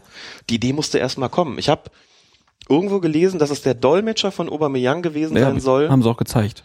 der das da deponiert hat. Mhm. Der deponiert wirklich vor dem Anpfiff zur ersten Halbzeit und vor dem oder Hälfte zur Anpfiff zur zweiten Hälfte deponiert er das hinter dem Tor, also richtig mit von langer Hand vorbereitet. Ja, und der trifft das Tor und dann Das- siehst du auch so richtig, ah, da war was. Und dann ist er hin, findet die Tasche sofort, winkt einen Reus ran. Mhm. Das könnte mir nie passieren. Also nach einem, wenn ich ein Tor geschossen habe, dann denke ich überhaupt nicht, also an den choreografierten Juden. Du würdest auch so jubeln wie Marvin Hitz, ne? wenn überhaupt. Meistens bin ich so kaputt, dass ich einfach umfalle. Oder auf dem Aschenplatz einen Diver machen. Ja. Einmal muss es sein im Leben, genau. Nein, Diverson spielt jetzt bei Köln. Gut, lieber Alex, wir haben zum Schluss noch unsere Widmung offen. Die darf Ja. ich heute mal machen, Mhm. weil ich war, ich lag ja flach und deshalb allen, die uns jetzt hören und mit Grippe im Bett liegen, sei diese Folge gewidmet. Wir wünschen euch von Herzen gute Besserung. Gute Genesung, genau. Und wir haben dann fast die drei Stunden voll gemacht für heute. Ja, aber es gab ja auch viel nachzuholen, muss man sagen. Genau. Äh, die nächste Pause wird nicht so lang, das können wir mal sagen. Hoffentlich. Äh, Nochmal herzlichen Dank ans Rautenradio für diese Leihgabe des Headsets. Wer uns bei einer Anschaffung eines neuen Headsets noch unterstützen will, der findet die Kontodaten auf unserer Homepage. Da gibt es auch die Möglichkeit, per PayPal zu überweisen oder halt eine Direktüberweisung zu machen oder es gibt auch unsere Amazon Wishlist, wo man Bücher drüber verschenken kann. Habe ich neulich das erste Mal ein Buch zugeschickt bekommen Toll. mich richtig gefreut. Also das ne, das ist unter unseren Folgen, ne, kann man so Amazon ist bestimmt ganz schlecht, aber die bieten das halt an und dann kann man haben wir so eine Liste gemacht mit Sachen, Büchern, die uns gefallen und dann habe ich jetzt letzte Woche ein äh, Buch zugeschickt bekommen und dann stand da so drunter ähm, für ganz viel Hörspaß. Leider kein Name und nix. Ach, weißt du gar nicht. Ich weiß nicht, von wem Ach, es ist. anonyme Spende, ist ja schade. Genau, aber Ja. ja, aber auf war trotzdem toll. Stand auf einmal kriegst du ein Buch und dann steht da für ganz viel Hörspaß. Vielen Dank an dieser Stelle. Und euch allen und dir, lieber Alex, noch einen schönen Tag. Dir auch vielen Dank. Gerne. Ich habe zu danken. Möchte auch noch darauf hinweisen, wo wir schon beim Thema Werbung sind, dass es ja die Link 11 wieder gibt. Das haben zwar wahrscheinlich die meisten zwischen noch mitbekommen, aber Stimmt.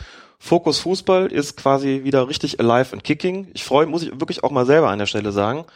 Bin ganz, ganz begeistert und finde es toll, dass sich auch neue Leute gefunden haben, die das jetzt wieder mitmachen, dass man wieder an jedem verdammten Wochentag, wie der Werbespruch, glaube ich, auch geht, wieder eine Link 11 hat. Denn das ist wirklich, gehört zum aller, allerbesten, finde ich, was ähm, es an Fußballpublizistik überhaupt im Netz gibt Uh, muss ich wirklich sagen. Ich lese das jeden Tag mit großem Vergnügen. kann natürlich nicht immer alle Texte lesen, fühle mich aber informiert und unterhalten und muss an der Stelle das auch nochmal sagen, dass äh, wenn ihr auf der Seite seid, guckt bitte mal auf die Startseite von Fokus Fußball. Wenn ihr die Link 11 schändlicherweise noch nicht kennt, ändert das. Es wird euer Leben revolutionieren. Uh. genau, könnt natürlich auch den Newsletter bestellen, dann verpasst man da gar keins mehr. Kriegt man jeden Tag 14 Uhr die Zusammenfassung der Texte und das geht natürlich mir und bestimmt auch den anderen aus dem Team runter wie Öl, wenn du uns da so lobst. Vielen Dank dafür. Immer gerne. Es kam von Herzen, wie gesagt. Schön. Gut, liebe Leute, dann euch noch einen wunderschönen Tag und bis zum nächsten Mal. Tschüss. Abgepfiffen. Ja, Sven Jablonski, extrem junger Schiedsrichter mit 24 Jahren. Der Bremer hat auch das richtig entschieden. Da setzt er zum ersten Mal das berühmte Freistoß-Spray ein. Das Spray also auch in deutschen Bundesliga-Stadien im Einsatz. Und das macht Brandy ein bisschen die Schuhe schön. Colinas Erben. Mit Alex Feuerherd und Klaas Reese.